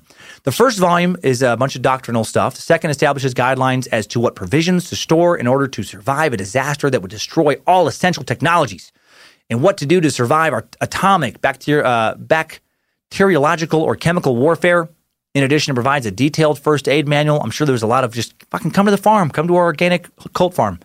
Uh, clearly, by the mid 80s, they're they're starting to become a doomsday cult now. They are preparing, if not for the end of the world, for the end of most of the world. They thought that the majority of the world's population would soon be wiped out.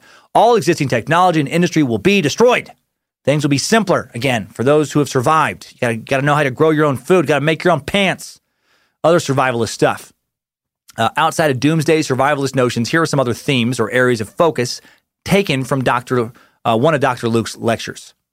All right, they're into reestablishing the correct notions of authority and power in the world, affirming the primacy of the spiritual over the tempor- uh, temporal, giving back to man the conscious of his dignity. Okay, uh, helping humanity through its transition, participating in the assumption of the earth and its three frameworks body, soul, and spirit, contributing to the union of the churches and working towards the meeting of Christianity and Islam, preparing for the return of Christ in solar glory Yep, solar Christ. Uh, and to teach lessons along these theological themes, Joseph would read biblical passages that he decoded secrets from, or from other religious texts, or read from the writings of other mystics, uh, New Age and theosophical teachers like Alice Bailey and Madame Blavatsky.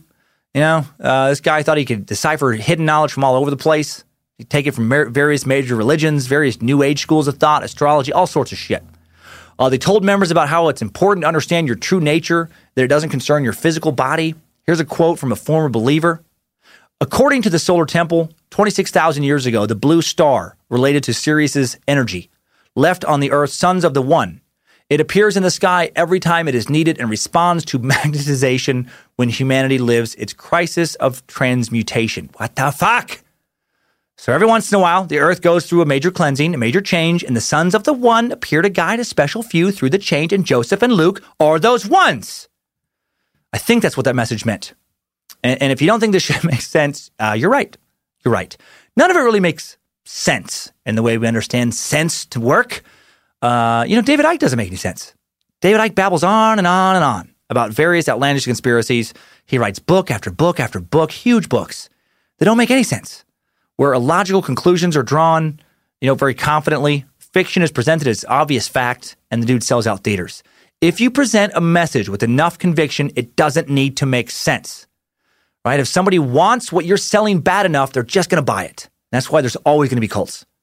Um, I think that all that really matters in terms of understanding how all of this came about is understanding that Joseph believed that he was super important. He believed that the world as we know it was ending and he could save a few people, lead them to a new world that would emerge from the wreckage of the old one. And he borrowed ideas from other new age or esoteric occult teachings, added his own similar messages, sold all of that to people who wanted to live in a world full of secrets. So many secrets.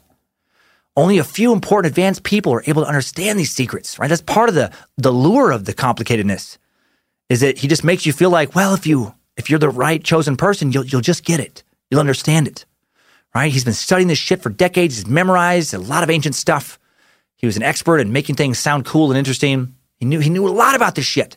And, and some people just wanted him so badly to be right. They just wanted to uh, to be one of those advanced, important souls so they convinced themselves just to buy whatever he's selling, right? His messages fit the fantasy that, uh, you know, for whatever personal reason each of them had, they just wanted to believe in, right? Just listen to him, just like, yeah, yeah, yeah, Solar Christ, uh, Ancient Templars, uh, Hidden Knowledge. Yeah, I get it. Uh, do I get to live forever when a lot of other people die? Yes? Okay, cool.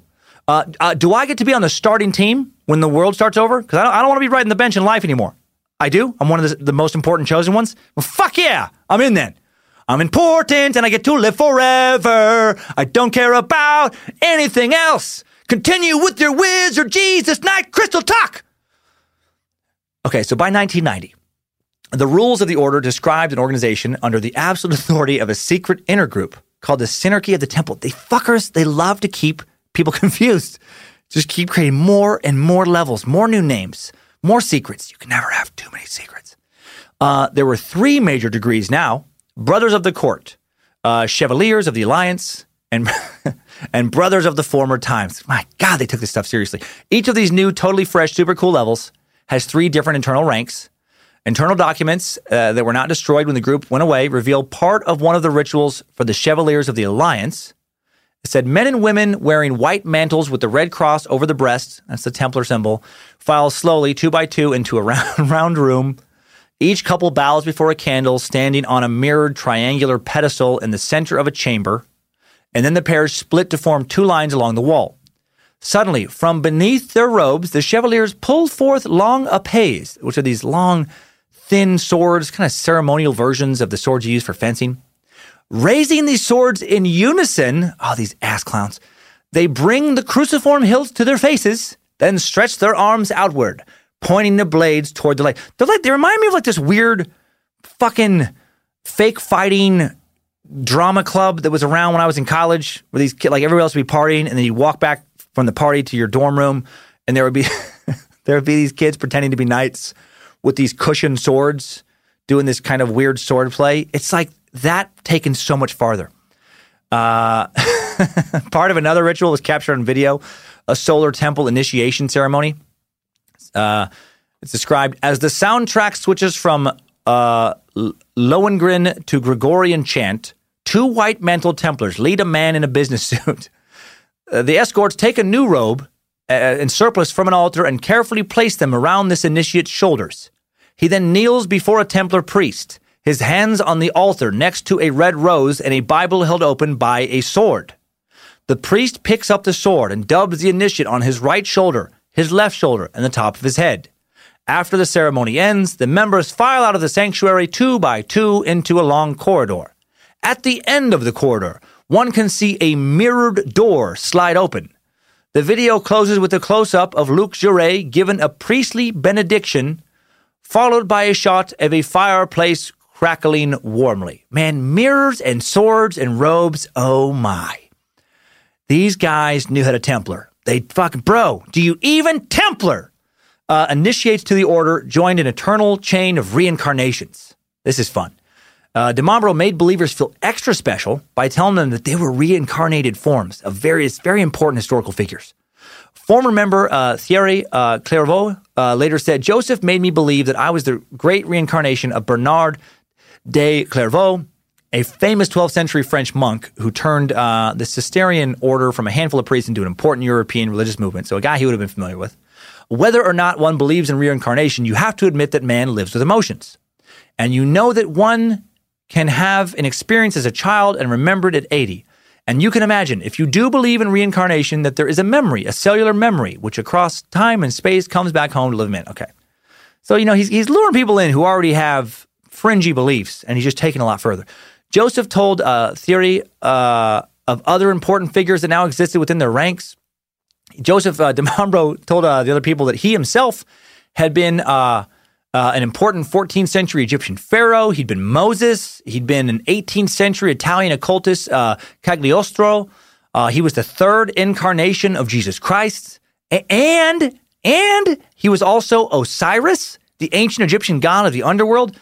Nice. He was even some gods in his past lives. He was Jesus and the Egyptian god of the dead. So sweet. So, so fun. Uh, Joseph would tell others, You understand, in all my incarnations, I always had to fight because my spiritual development was always so far in advance of the time when I was living. God, he's so advanced. How tough for him. He's been an advanced spirit for millennia. That's why I know so much. That's why he's the cult leader. That's why he gets the coolest robe.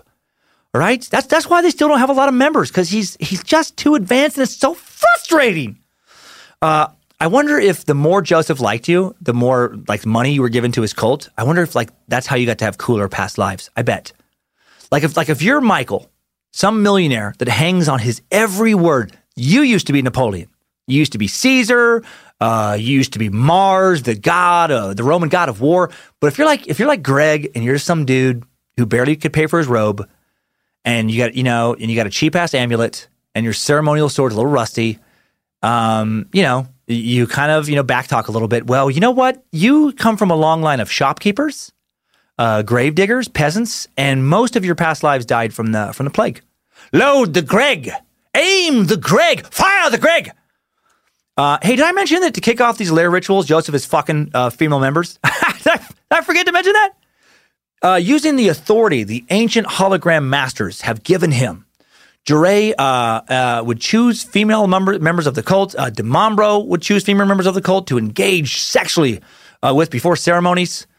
Uh, uh, Dr. or excuse me, Di Mambro would claim that the sex magic their union gave him. Sorry, you know, and I and I I wrote their names wrong this one. It wasn't Jouret. Got a, a, quick retraction. It was uh, was doing this. Di Mambro would choose female members of the cult to engage with sexually before ceremonies. He would claim that the sex magic their union gave him was what gave him the spiritual strength to perform powerful holy duties. Makes sense. Gods of yesteryear have given him the power to perform magic rituals. Almost. They left him a little short of the needed power. Luckily, the right amount of pussy gets the job done. How convenient. Uh, I'm sure his wife is thrilled. The cult is in full bloom, right? At least one of the leaders is fucking people because an otherworldly uh, presence wants him to. Now we're having fun. Now we're doing it right. Dr. Luc was probably doing it too. He's probably banging the, the female members. Um, in January 1989, at the height of its recruitment, the Order of the Solar Temple still does not have even 500 members. They never were huge. They peak at 442 die-hard inner circle members. Only 16 of those from the United States, and only 86 of those were from Canada. So their North American expansion plans are not exactly working out like they wanted to, uh, which I get because the times are changing. You know, it's almost it's almost the 90s. It's not, it's not the 70s anymore. It's getting harder con- to convince people that you're the reincarnation of Osiris and Jesus and the rightful leader of the Knights Templar, and the world is going to end soon. And if you're a female member, he's going to have to fuck you. And you can't, uh, you can guarantee someone's survival only if they give you enough money. Uh, and they learn the right chants and complete and complete the right rituals and listen to a lot of babble. Uh, the cult is making money, but not a lot of money. Money's dwindling, slowing down. It's not enough for them to uh, to keep opening new clubs and uh, to keep buying new farms to prepare for the apocalypse. And, and then their money problems get a lot worse in 1990. In 1990, Joseph Di Mambro's son Ali rats out his dad. a lot of members leave when they find out that Joseph is not really conversing with ancient masters. It's all one big magic trick. Yep, uh, Ali finds this out and tells everybody. And again, really wish I knew how it all worked, but Tony uh, Dutoit, Di Mambro's longtime technical assistant, is the only one who really knew how the special effects thing worked. And he would not survive the wave of suicide murders a few uh, murders a few years later, so we can't ask him. Uh, in 1991, facing continuing dwindling membership when when new clubs are not being built, excuse me, club members are, are uh, they've given loads and loads of money for these new clubs. They're not being built. Joseph now starts to focus more and more of his doctrine on the end times, which isn't that usually how it goes, right? Like like when the cult times start to get tough, when it looks like the party may end in a few years, that's when the leader conveniently decides, ah, it's time to check out. Time to end things. According to the testimony of former members, Joseph began to focus on the theme of transit around 1991. By transit, he meant a voluntary departure or a consent to bring the germ of life to another planet. Very Heaven's Gatey. Uh, it was necessary to be to be ready to leave Earth at any time in response to his call. Got to keep his remaining members too scared to leave. Got to let you know. Got to get them thinking that right around the corner. Any any day now, uh, we're gonna have to leave. In 1991, Di Mambro said he did not know what the mode of transit would be or exactly when. He pre- he presented the metaphor of a passage across a mirror God, dude loves mirrors, and evoked the possibility of the coming of a flying saucer. Flying saucer might take people to another world. Uh, an ex member would later say, Di Mambro explained to us that one day we'd all be called to a meeting at which a transit would be accomplished. It had to do with a mission, with a departure towards Jupiter.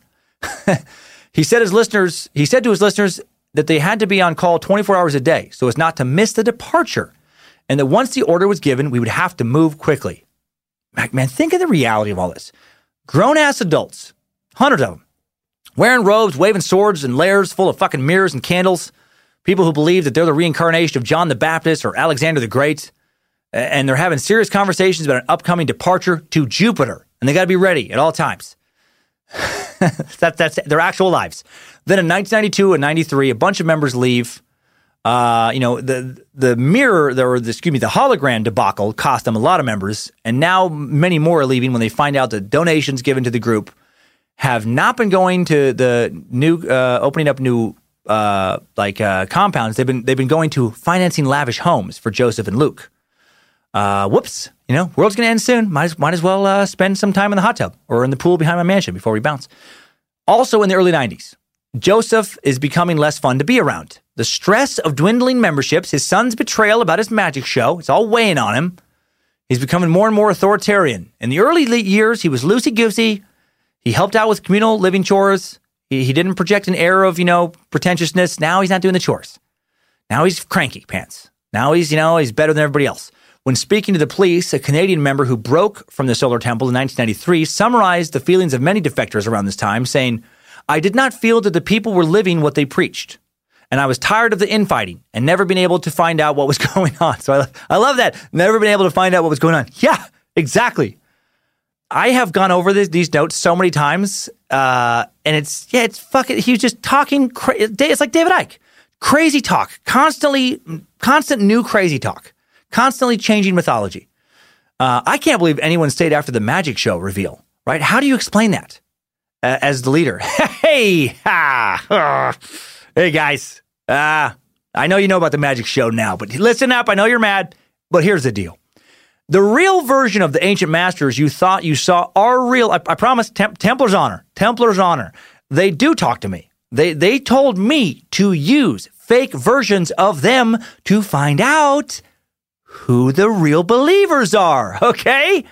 Listen, any old asshole is going to join up if they actually see the spirit of a Templar knight. Obviously. But only a chosen few will still join if they know that that was fake. And only the true inner circle will stay once the fake Templars have been revealed. Do you, do you understand now? I mean, you still believe I'm new Jesus, right? You still believe I'm Osiris, right? You, you still believe I gotta, I gotta fuck you to gather the strength to give the messages? The rules haven't changed. Look, I can only relay important messages if I get a blowjob, and I can only share the most important secrets if I get a threesome with a lot of oil and toys. Wet rock hard secrets. You still understand that, right? No? Fuck. Okay, let me just keep talking in circles. Let me use some more references. Let me get some more crystals. Let me let me spin some more amulets around. Let me reference some more ancient texts until you don't know what's real anymore. Rumors about embezzlement, various other financial manipulations, shady wheelings and dealings also spread throughout the group in 1993, costing more memberships. To make matters worse, Dr. Luc gets into some legal trouble at this time, gets in trouble with Canadian law enforcement after he, uh, he gets caught encouraging other cult members to buy some illegal guns. The police were investigating anonymous threats from an unknown terrorist group at the time, and then they were tipped off by an informer about an attempt to buy some guns by some uh, OTS members. They wanted three guns with silencers. So then they start watching the group. Uh, members get arrested in March 1993. The Canadian media reports the story, right? That doesn't help with recruitment.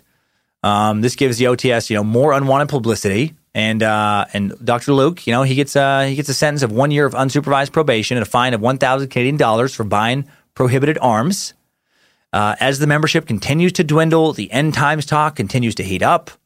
A series of five of Joseph's messages are delivered under the title "The Pole Star." Supposedly given to Joseph uh, by the Lady of Heaven between December 24th, 1993 and January 17th, 1994. They're in their final months now.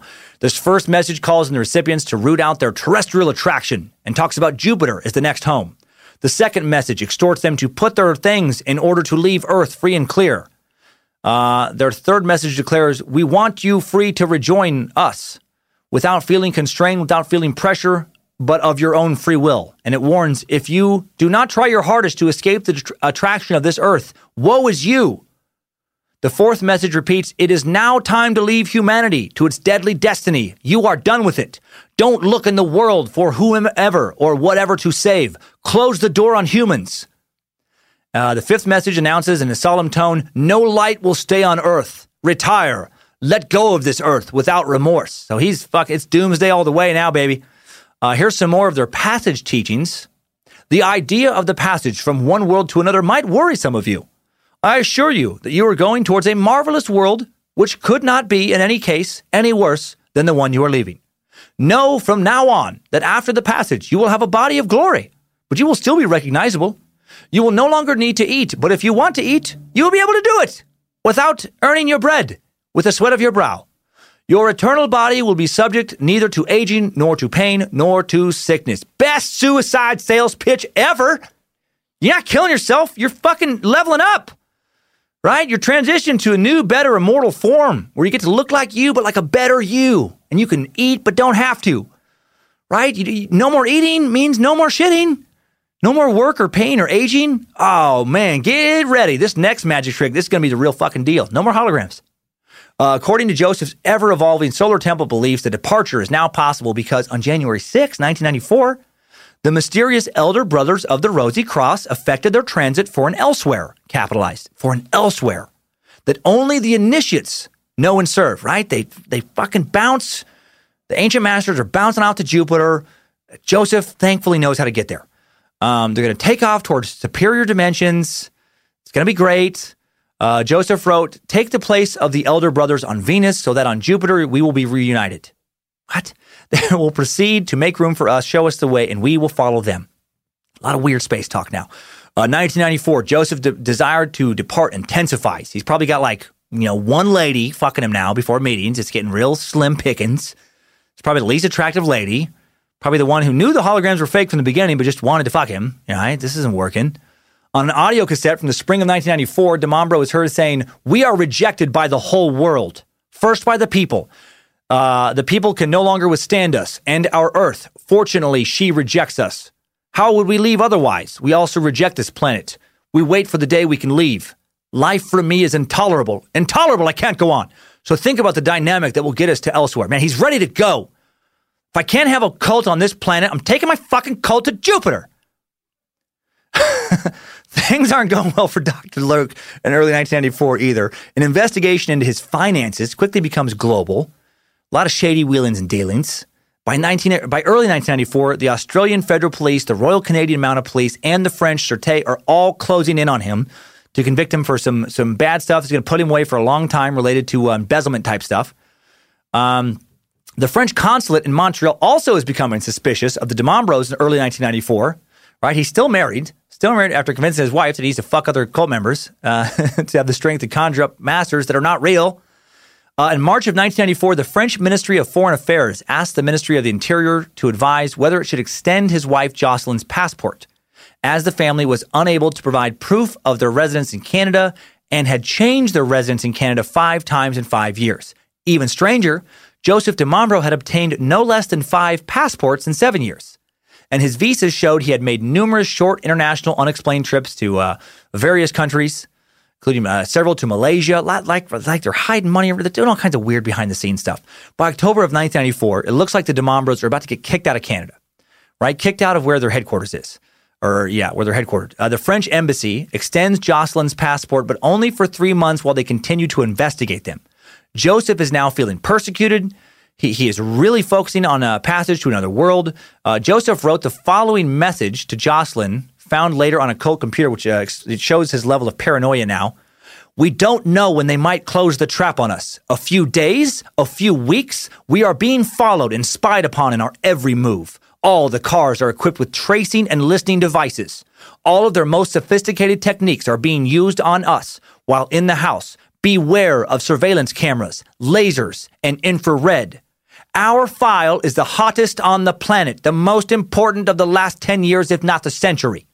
However, that may be, as it turns out, the concentration of hate against us will only give us enough energy to leave. Fuck, I love the delusion revealed in this message. Their file is the hottest on the planet. No one's more important than them, and everyone's out to get them. Everyone else is just a background actor and these background actors are trying to fuck up their Jupiter trip, and they got their infrared lasers beamed on them. Uh, the group is in its final days now. Joseph drafts their goodbye letter. Uh, here is what it says We address this final message to all those who can still understand the voice of wisdom. The chaos of this world inescapably leads humanity toward the failure of its destiny. Throughout time, cycles have followed one another according to precise rhythms and laws. Various societies have disappeared in destructive but regenerative disasters.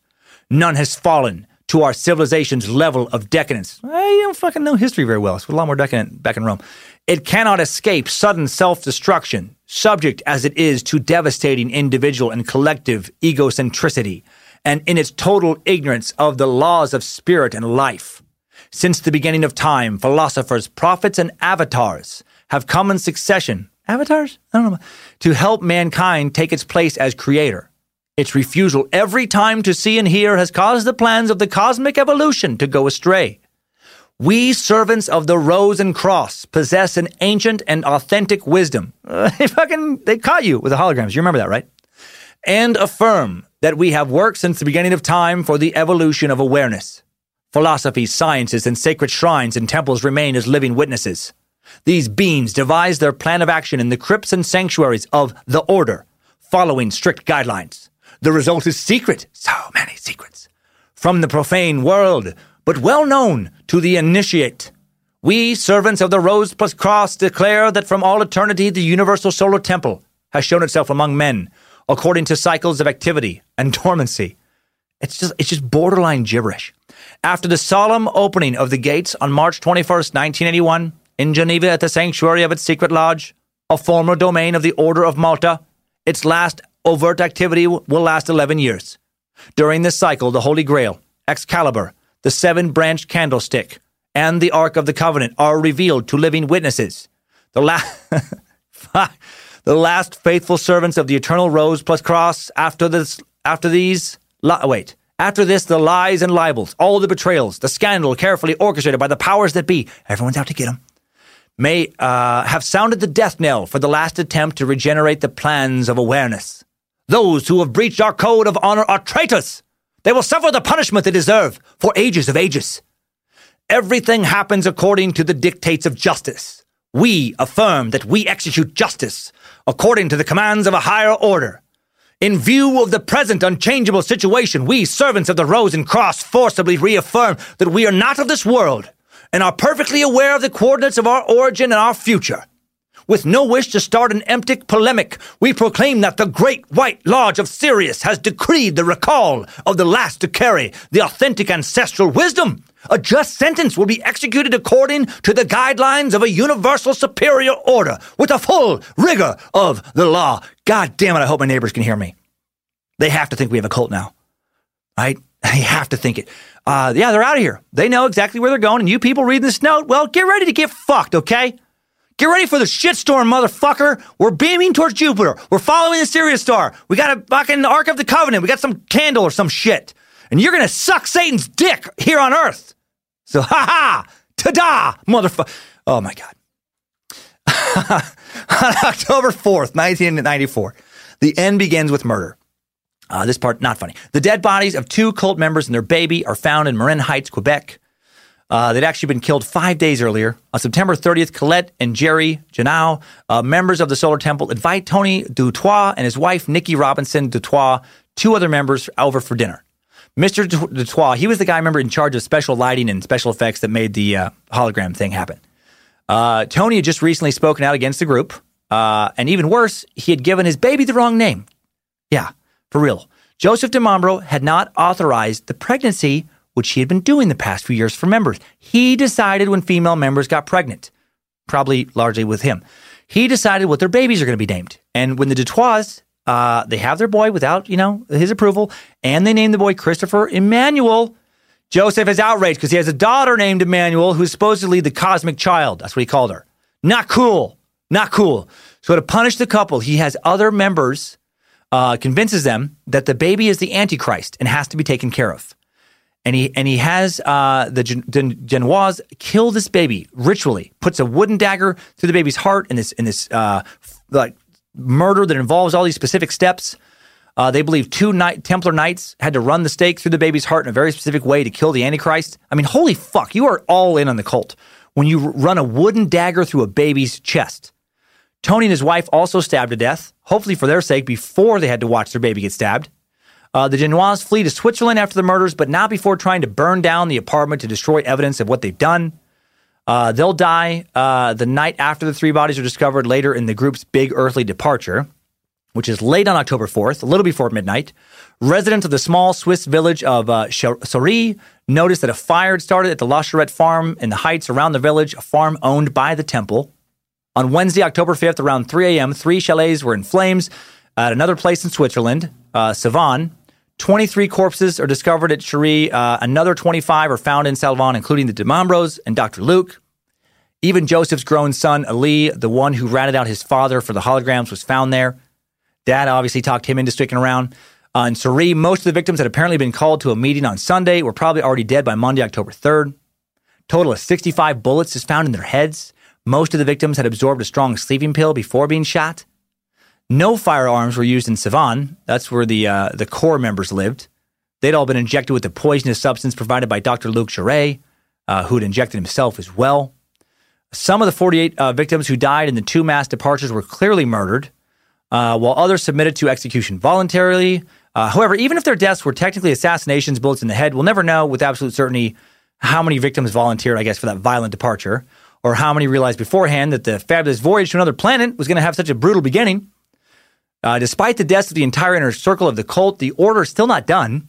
There are still a few living members left in Switzerland, France, Canada, even Spain. Uh, more uh, would, would soon decide to depart Earth. Over a year later, late in the evening of December 15th, 1995, 16 more members would die. Uh, December 23rd, uh, their bodies were discovered in a star shaped formation in the mountains of France. Found later that two of them shot the others and then committed suicide by shooting themselves. One of the dead included French Olympian Edith Bonlieu, an alpine skier who competed in the women's downhill 1956 Olympics. Then in 1997, five more died in Canada. On the morning of March 23rd, five temple members took their own lives in Saint Casimir in Quebec, right after setting their home on fire, leaving behind five charred bodies for the police to pull from the rubble. Total of 69 members left the earth via ritualized departures, and another three, the Dutoits, were murdered. Some sources say 74 died, but when you add up the official reports of their deaths, you keep coming up with 72. Uh, and I, I believe that number. And still, the cult not entirely done. It finally died, at least as far as we know, in 1999 when its final leader, a new leader, Michel uh, Tabachnik, a Swiss music conductor and composer, was arrested in Quebec. He was indicted for participation in a criminal organization and charged with murder. He came to trial in Grenoble, France, uh, France during the spring of 2001, ended up getting acquitted.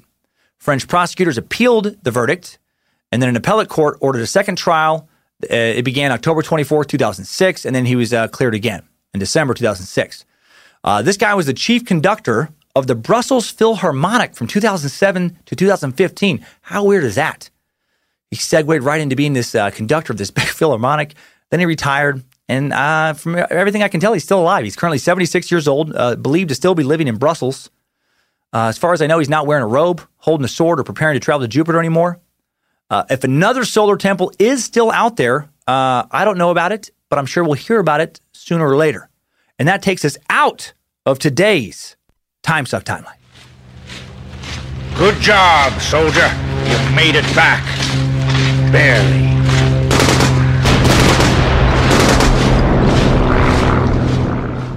Uh, pretty crazy, right? Uh, what an interesting and complex belief system. If you're still confused about it, yeah, everybody is, including everyone who died in that cult. the underlying message is it doesn't, it doesn't actually make sense. Uh, it sounds like a lot of work too, right? A lot, of, a lot of mythology to keep inventing. I guess, I guess no crazier than Jim Jones, though. I mean, that guy started off as a Christian preacher with a civil rights and kind of uh, social, you know, uh, justice focus, and then transitioned his group into a quasi-Christian belief system where where he's God's new prophet and gets people to live in a communist type compound. And then he transitions further into rejecting Christianity altogether and just being a straight up communist death cult. I guess at least uh, Joseph Di Mambro stuck with his belief system, uh, you know, being tied to the Knights Templars uh, until the very end. You know, Dr. Luc, he, he stuck with his homeopathic beliefs until the end. They were, they were consistent in their complications. Uh, now, before we wrap up, let's see what the idiots of the internet have to say about them. Idiots of the Internet. The video I watched today is The Order of the Solar Temple, 50 minute documentary, has 283,637 views, published on September 17th, 2014 by user Captain Marginal. And underneath this video, Jay Macadam posts, have to say I like the outfits. If you're going to join a death cult, you might as well have great cloaks. It's a solid point. Uh, they had no shortage of pomp and circumstance, right? I, I mocked the robes, but cooler to be in a cult with robes and swords and going through, you know, rituals in a fancy mirrored lair, you know, than it would be to be in a cult where the leaders wear like jean cargo shorts, hold sparklers. Instead of gathering in a lair, everybody just stands in, a, in an above ground pool behind some fucking trailer. right? That, that'll be that'll be harder to feel good about being in that cult. Uh, Barnaby Robert replies, "But white? Think of the dry cleaning bills." Another good point. I, I feel like you might want to go with dark robes if you're firing up a cult. You know, you don't want to be wasting money on dry cleaning when you could be using that money to to buy you know drugs to spike members' drinks with. Um, William Belende cracks me up posting Canada, Bryan Adams, summer of 69. 69 deaths. Coincidence? I think not. All right. I mean, to be fair, you know, that song that came out in 1984, so they would have been likely very familiar with it. Uh, yes, 69 people did formally transit. You know, the other three were murdered. Uh, did Bryan Adams predict the Solar Temple cult and its demise? Well, Jay McAdam, hear from him again. He replies, Summer, solar, wow. You must be right. I think maybe he did predict it. I mean, if you listen to the lyrics real hard, you know, I got my first real six string, bought it at the five and dime, played it till my fingers bled. Was the summer of 69. Me and some guys from school formed a cold and we tried real hard. Jupiter, the Knights Templar. I should have known we'd always depart. Oh, when I look back now, I should have worked harder on my holograms. And if I had the choice, yeah, I'd never tell my son shit. Those were the best days of my life. I mean, that's that's that's one version that I found somewhere that I'm not going to tell you about. Uh, Jarl Moore posts: "Brave ones are gone. Cowards are left to tell their stories." Uh, that's one way to look at it. Uh, are you in a doomsday cult, Jarl? Are you preparing to exit? Are you preparing to be brave? Uh, Kavina White replies with, or the crazy ones are gone and the more rational ones scared to die lived because they had some reasonable doubts. I, I like you, Covino. Uh, yeah, I agree. The ones who left and, uh, uh, you know, uh, like to play, uh, yeah, the ones who left probably a little crazier than the ones who stayed, who just wanted to wear robes and play with swords and shit, but weren't quite ready to, to travel to Jupiter. Um, Michael Skinner posts, these, this, now, now that we get to the good stuff. Michael Skinner posts, these people were murdered by real Satanists that run the secret societies they were trying to emulate and compete with. The Knights Templar and other secret orders do not mess around. Wow, man, you have uh, you have spent too much time on the dark side of the web, Mr. Skinner. As, as if this story isn't fucking crazy enough, you have to add that this cult was murdered by another more insane cult, by some real magic Knights Templar satanic cult. Because because what? They came too close to discovering the real truth with their holograms and gibberish. Get out of here. That's nonsense. Uh, Gandalf the White takes it even to a more idiotic place. Goes goes full 100%. There is no hope for him, idiot, replying with Michael Skinner, Satanist? LOL. No, it's the Jews. They pull all the strings. I love it when someone mocks somebody for posting something outrageously stupid and then proceeds to uh, post something even more outrageously stupid. It's not the Satanist, Michael Skinner, you moron. Hello? It's the Jews. The Jews killed the Solar Temple members because, yeah, you know, because uh, they're they're Jews and they listen. They pull fucking strings and stuff. You guys, listen. I don't. I haven't looked into it further than that. I don't even. I don't really know what all that even means. I just know that my dad yells a lot of stuff when things aren't going right at work. Uh, Dr. Benway MD posts fucking idiots. LOL. Thank you, Dr. Benway. Uh, you get it. That that maybe best summarizes up the entire story of the Solar Temple cult fucking idiots. LOL. Um, Harriet Macy posts something that cracks me up, saying uh, the people, the story, and religion are so incredibly boring. It's kind of hard to care. Uh, and then Jay McAdam again shows up, replying, saying, "Eh, they're Swiss." Uh, I just love that. Of course, they're boring. They are Swiss. Uh, you know, and, and, I'm sure there's plenty of very exciting Swiss people, but this cracked me up because if someone put a gun to my head and said, "Name the most boring country in the world," I'm not gonna lie, Switzerland would be in the running. I, I don't even know entirely why. Uh, I hear you, Harriet. Uh, their story did come across a little boring. Not a lot, a lot of juicy orgy details, a lot of rituals, a lot of secrets. Not enough stories about the fucking. Uh, Charlie Gumble posts, "Damn cult leader killing kids, disgusting and outmost criminal." Thanks, Charlie.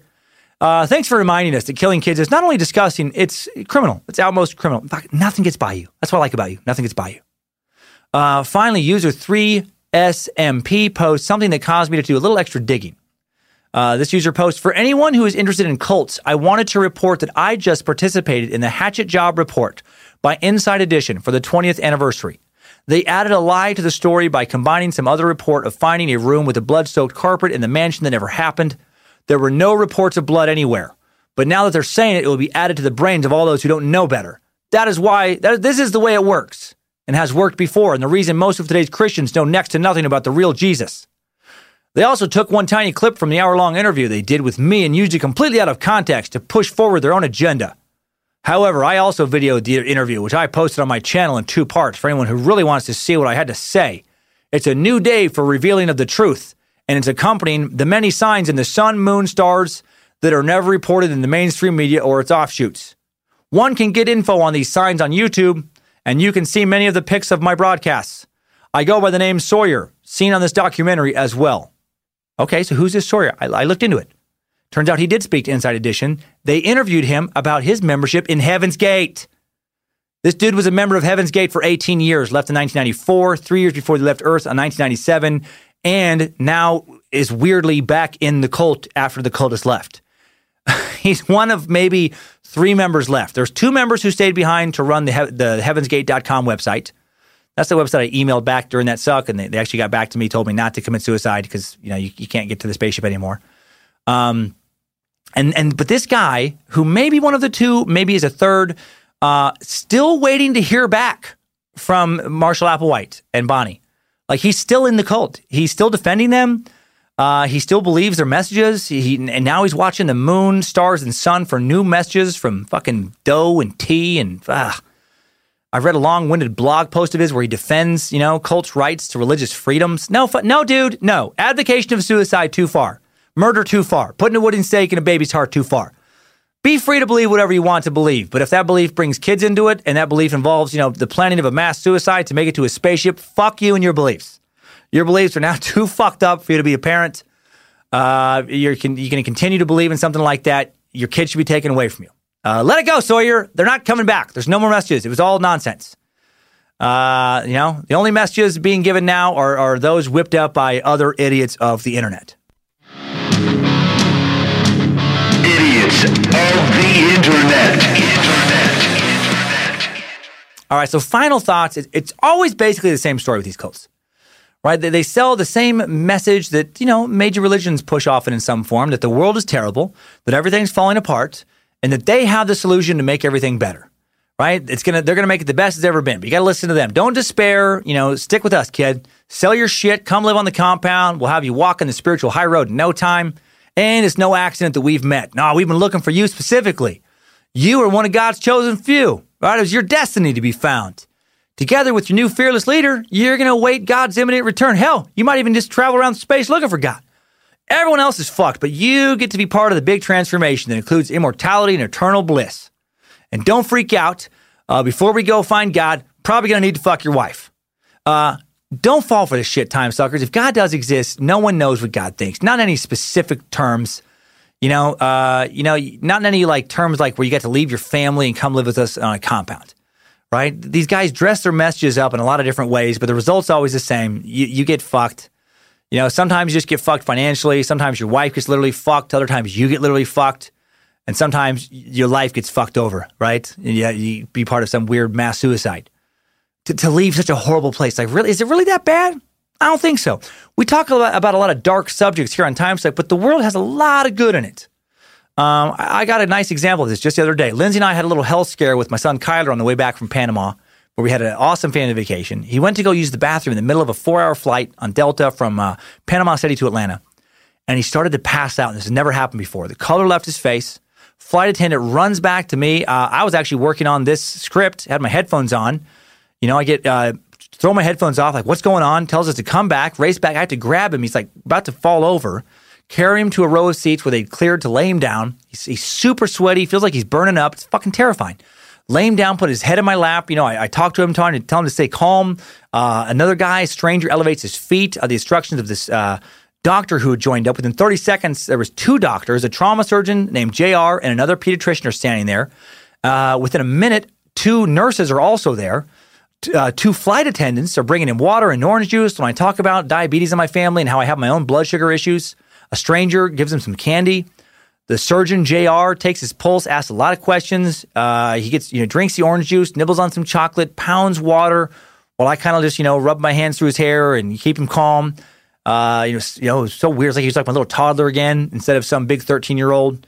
Seems so helpless. Uh, Lindsay gets medical information, gives that to another flight attendant who's talking about bringing us oxygen. Thankfully, he starts to feel better. Turns out he had just gotten really dehydrated. We went snorkeling the day before. He didn't drink enough water, been out in the hot sun too much.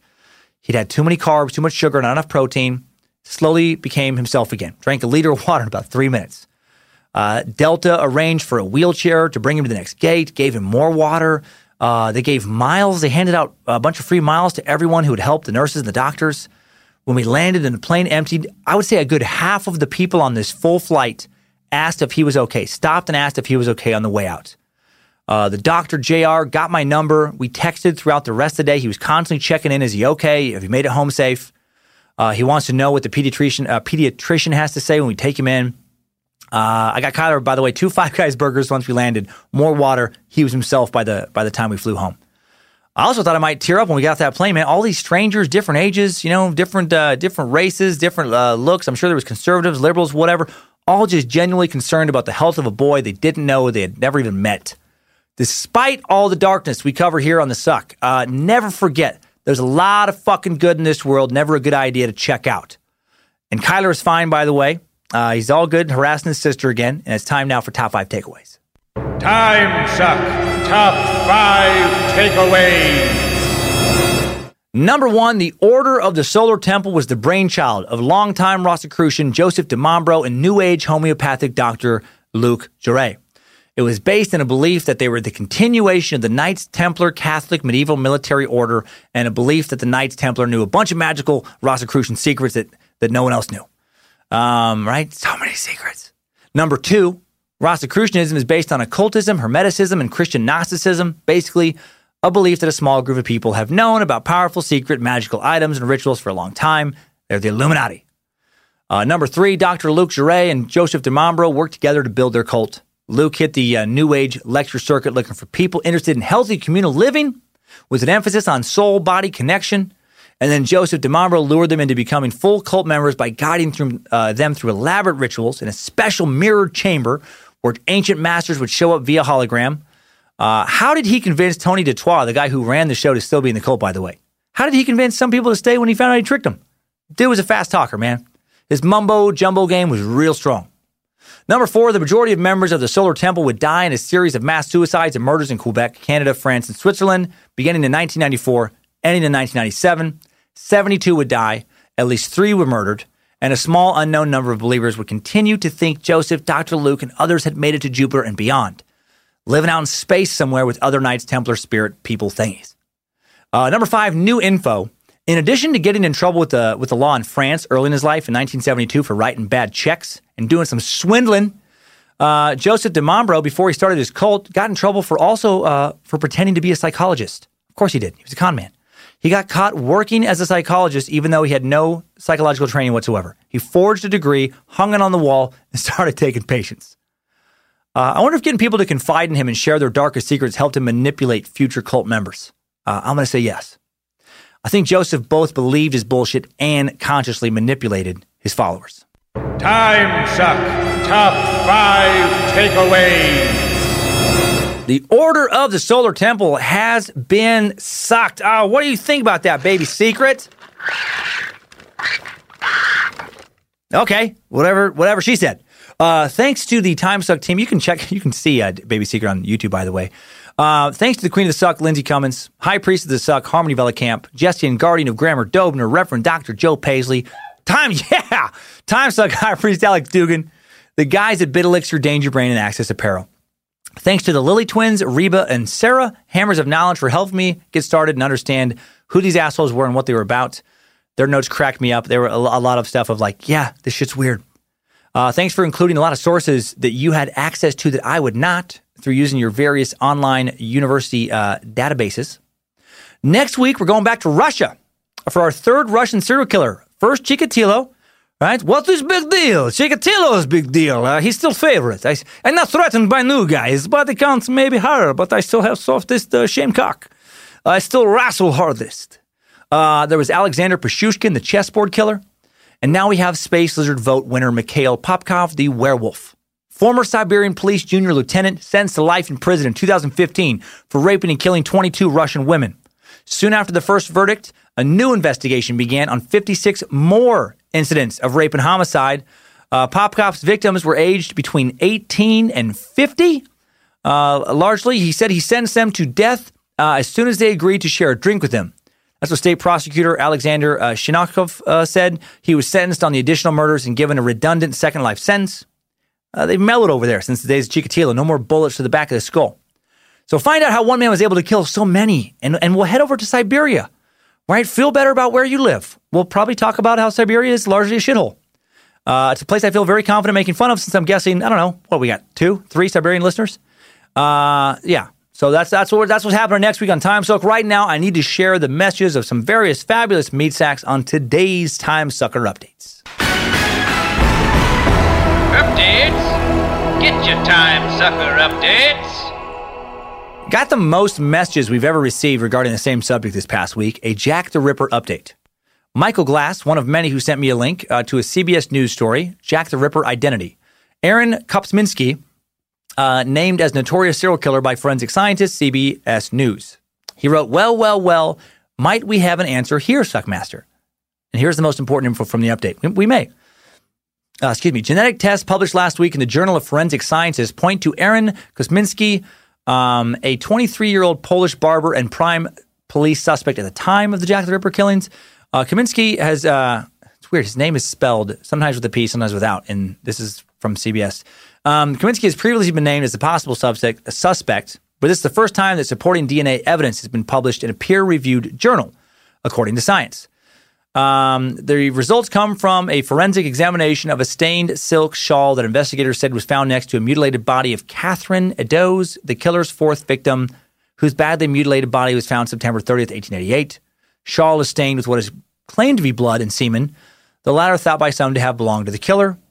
Researchers compared fragments of mitochondrial DNA, which is passed down solely from one's mother, received from the shawl with samples taken from living descendants of Eddowes and Kosminski uh, to one of Kosminski's living descendants. Of on the testing, the first result showed a 99.2% match. Since the DNA has two complementary strands, we went on and tested the other DNA strand, which had a perfect 100% match. Um, Kaminsky died in an asylum in 1919. Case notes indicate he had been ill since at least 1885. His insanity took the form of auditory hallucinations, a paranoid fear of being uh, fed by other people that drove him to pick up and eat food dropped his litter, a refusal to wash or bathe. The cause of his insanity was reported as self abuse, which is thought to be a euphemism uh, for masturbation. His poor diet seems to have kept him in an emaciated state for years. His low weight was recorded in the asylum case notes. By February 1919, he weighed just 96 pounds. And then he died when he was, uh, yeah, following month when he was 53. Now, it's not 100% proof. A match in this sense doesn't mean that the blood comparisons taken from relatives is the only match that could turn up. Uh, they tested mitochondrial DNA, and many people have uh, indicated that uh, mitochondrial, my, my, yeah, my God, mitochondrial DNA uh, that making the returns from the shawl less cut and dry than people think. Some people think that the shawl wasn't actually the crime scene. Uh, I think he did it because, I mean, he's Polish, which makes him far more likely to be a murderer. And uh, as we all know, as we all uh, you know listen to this podcast, we now understand the true nature of Polish people. And of course, he ended up in an asylum. Uh, ninety-nine percent of people in old school asylums were actually Polish. Uh, that's another fact that I'm sure a lot of you guys know.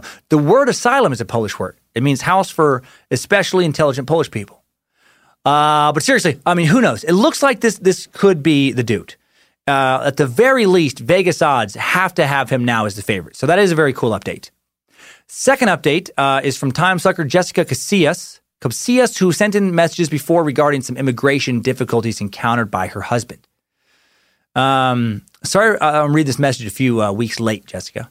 She writes, Hello, Master Father Sucker, Queen of the Suck, and Reverend Joe Paisley. I have an update regarding my husband's immigration process. And if you guys remember, this has been going on for quite some time. Like her husband's stuck in Mexico away from her and her kids. We received an approval letter regarding Jack's pardon and managed to schedule another appointment in Juarez. His interview is scheduled for September 3rd. This interview will give us our answer on whether Jack will be able to finally come home or not. I hope you'll read this so the whole cult, cult knows about this possible good news and hope everyone will keep us in their thoughts in the coming months and possibly sacrifice a cocker spaniel or two in the name of Nimrod in the hope that he's approved in his interview. Thank you again for all you have done and continue to do. I pray to Nimrod that you have fun on your cruise and that you don't puke. Hail Nimrod, hail Master Sucker, praise Bojangles, and praise Lucifina. Well, I didn't. I, I didn't puke. I did have fun. And, and, thanks for thinking of me when you have so much to deal with on your own plate, Jessica. Yes, positive thoughts for you on this upcoming reunion. I, I really hope you are reunited, reunited soon and you can put all this behind you and that you and your husband can enjoy, you know, full citizenship together. Uh, please keep us posted. Hail Nimrod powerful, uh, positive thoughts uh, sent your way. I wish I could manifest them as powerfully as the uh, Knights Templar, but I don't. I don't. I don't have quite their confidence, but I do believe in that to a certain level. So I, I will. I will push your way as best I can.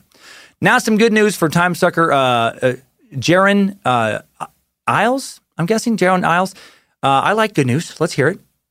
Uh, Jaron says, "Good afternoon, Almighty Sucker. Not clever enough to think of funny nicknames. It's going to be kind of long, and I'm sorry, but my name is Jaron Isles. I'm a 21. I'm 21 years old, living in Georgia, and I've been listening to your comedy for about three years now. I'm currently a full time student in my last semester, actually obtaining a degree in nuclear engineering technology. Fucking whatever, sounds dumb. I know, sounds, sounds super awesome. I also work uh, full time doing residential construction, remodeling, and pool stru- remodeling uh, pool structures, basically.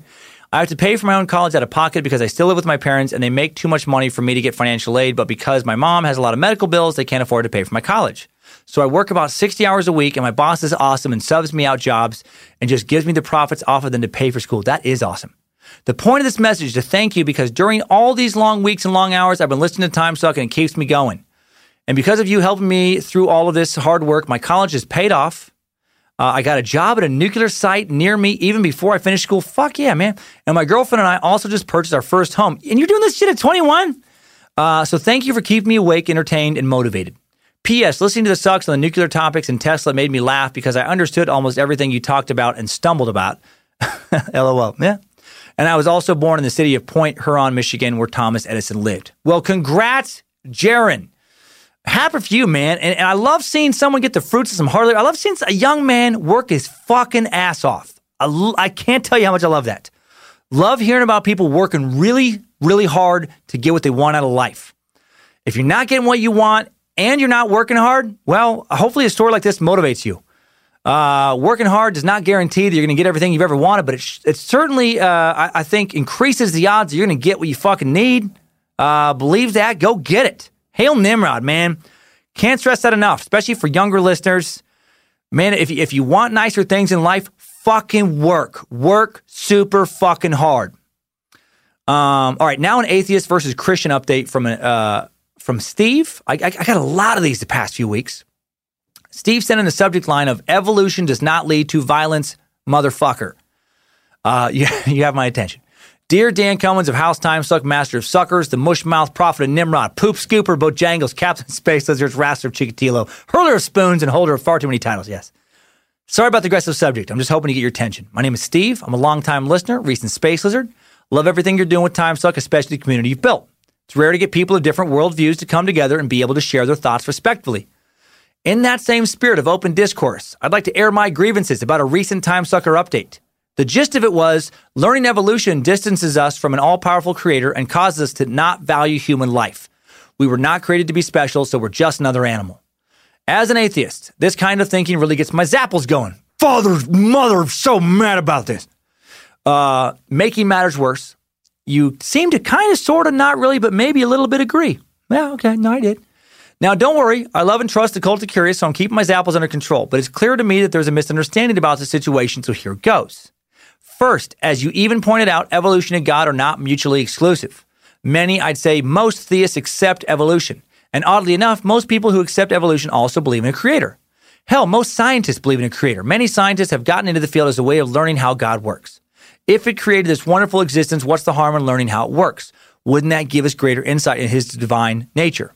Second, why are we automatically not as special just because we're the product of natural processes? I think I'm pretty special. I bet you think you're pretty special too. Uh, yeah, I'm okay. I happen to agree. I think we're all pretty special, especially compared to like a mosquito. Fucking assholes.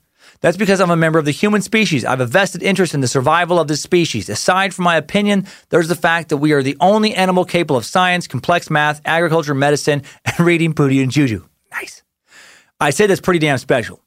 Uh, mosquitoes, uh, your mosquitoes like sucking so much. Uh, how about you suck on that? Third, how does being created make us special?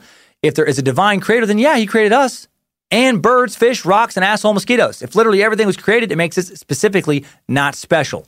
Fourth, evolution is a fact. When people talk about the theory of evolution, they tend to get hung up on the word theory.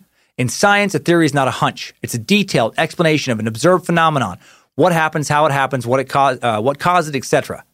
To be labeled a scientific theory, it must be proven experimentally, reproducible, peer-reviewed, and several other things. When we talked evolution and talked about the theory of evolution by means of natural selection, um, evolution is the observed phenomenon. The theory is explaining, not the explanation. By the way, it has been observed. Just Google observed instances of, specu- uh, of speciation. It's a real thing that happens. Denying it is just willful ignorance. Anyways, sorry about this marathon of an email. I just decided to get this out there. Keep doing what you're doing. Most importantly, keep on sucking. Your loyal space lizard, Steve. Well, thank you, Steve. I hear what you're saying. Believing in evolution does not necessarily mean you, you value human life less. I was just entertaining that possibility. And again, I would be interested in seeing the stats if they existed. And yes, I did entertain the possibility that evolutionists maybe value human life less because I'm a believer in evolution. And I question how much uh, value I place on the on human life in general some days. But I shouldn't extrapolate, extrapolate and make similar assumptions about other uh, evolutionists. As far as your argument about not being special, if a creator created us along with fishes, rocks, birds, etc., that argument I actually don't agree with. I think control your apples. If the creator explicitly said, hey, you are more special and it's your job to take care of lesser, not as special creatures I also created, then yes, in that belief system, human life would indeed be special and have more value. What I like about your message is that you clearly value human life a great deal, as did our religious message sender. You like uh, talking with people of other belief systems. Uh, I feel like this, uh, you know, uh, also kind of just shows that atheists and theists maybe aren't that different after all. Atheists aren't always, you know, flippantly taking human life because they don't believe in God, and theists aren't always there out there taking out uh, human life in the name of God. Most of us, whether we believe in God or not, do value human life. Uh, me, I think I just researched so many dirtbags. Sometimes I forget that most of us are pretty good creatures, and I like that I, I get reminded of how good we actually are, many of us, uh, by your messages. Now, an update from teen time sucker, Quinn Murray, and thank you for that message. Dear Reverend Dr. Cummins Esquire, my name is Quinn Murray. I'm a 17 year old sucker. I normally wouldn't do this, but I've been listening to your stand up since I was in sixth grade, and you're someone I look up to a lot. Currently, I have been struggling through depression and anxiety due in large part to not fitting in at my high school. On a particularly bad day, I listened to the Kurt Cobain suck, and you called the suckers the cream of the goddamn crop. And I don't know why, but you telling me I belong somewhere really felt like you meant it. Thank you for reminding me I'm not alone and for, uh, for being my only company over the summer as I work in a cement yard often by myself. Keep up the great work. Respectfully, your faithful sucker, Quinn Murray. Love hearing this, Quinn. Uh, sorry going through some rough times, and fuck no, you're not alone, and fuck your high school. It, it's just part of your day for four years. It really isn't that long. I had way more fun in college than high school. I didn't have a lot of fun in high school often. I didn't really date in high school, didn't have that much interest in hanging out with many other kids, couldn't wait to get out. Made it out of my small town that I couldn't wait to leave. Uh, made it to a whole new world where I met like minded people. Uh, you know, people I didn't know really existed until I got there and I had a great fucking time. There's a big world out there, man. So much bigger than your high school. There is a place for you uh, outside of the Cult of Curious. You have a place here too. So many places, man. If you can, I can't stress this enough. Travel when you graduate. If money's tight, take buses and stay in hostels. Uh, see some of the world. See as much of it as you can. Find a spot where it fucking resonates, where it feels right, where it feels like this is my tribe, and figure out how to make your life there if at all possible. And it probably is possible. Hail fucking Nimrod, dude. I uh, love you, man. Finally, great update to leave on from Adam Seltzer, our Canadian meat sack, who has a little cancer fighter for his son and is currently beating me uh, in the world's annual Father of the Year competition. Adam writes, Suck Master General, sir. Please accept my apologies for not sending the letter sooner. However, there is something truly amazing that you need to know, and I had to wait until I had the time to write you properly and give this the time and attention it deserves. You can also be a professional letter writer, by the way. Shortly after my first letter to you in our brief exchange in emails, Jacob was hospitalized and we had to spend almost the entirety of February in hospital isolation room. Things have improved a few days ago. We were released from the hospital and are resting comfortably at home. Although that is not the part I'm writing to tell you. The part that you need to know is that on February 5th at about 2:30 a.m., as we always do, Jake and I were out for a drive and listening to Timesuck. We heard you read my letter. It never occurred to me that you would read my letter on the show, and I was flattered that you set aside time to do that. Thank you for that. Thank you for, again for the generous donation made to cancer research in our name. And thank you for the kind words you spoke in your comments. That was a really cool experience for me to hear you speaking directly to me after having spent such a long time listening to Timesuck. Here is the amazing part.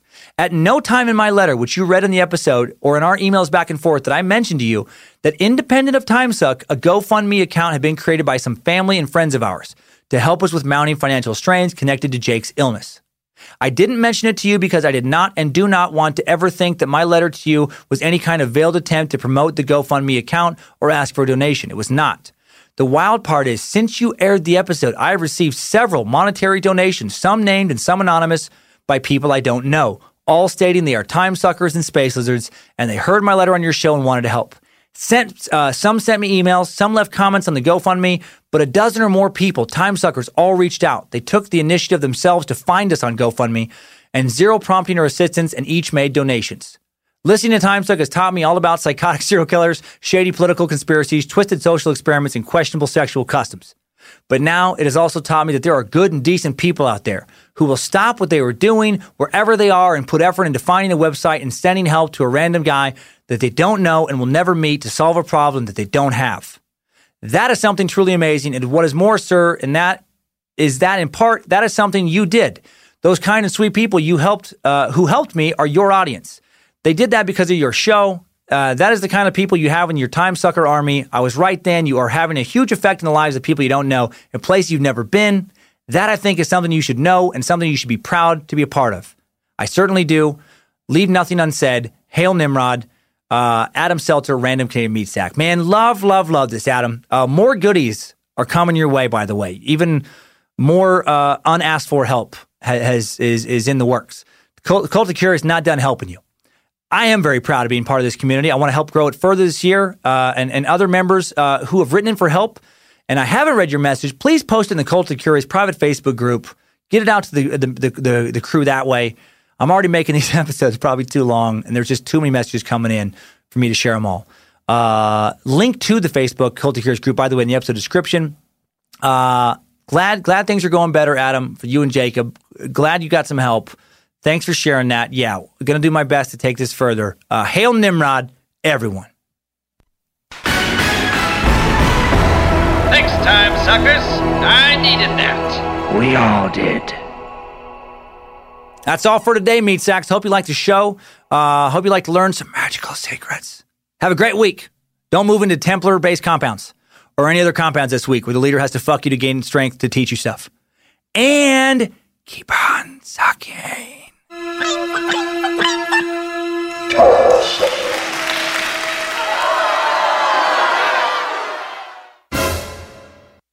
That's kind of a long episode, uh, Baby Secret. What do you think? You worn out? Did you just say kill the kill the what? Something something about devil?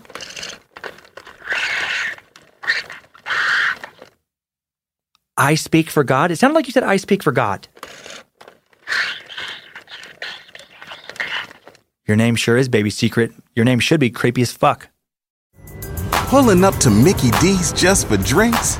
Oh, yeah, that's me. Nothing extra, just perfection and a straw. Coming in hot for the coldest cups on the block. Because there are drinks, then there are drinks from McDonald's. Mix things up with any size lemonade or sweet tea for $1.49. Perfect with our classic fries. Price and participation may vary, cannot be combined with any other offer. Ba da ba ba ba. In a fast paced world, every day brings new challenges and new opportunities. At Strayer University, we know a thing or two about getting and staying ahead of change. For over 130 years, we've been providing students like you with innovative tools and customized support so you can find your way forward and always keep striving. Visit strayer.edu to learn more. Strayer University is certified to operate in Virginia by SCHEV and has many campuses, including at 2121 15th Street North in Arlington, Virginia.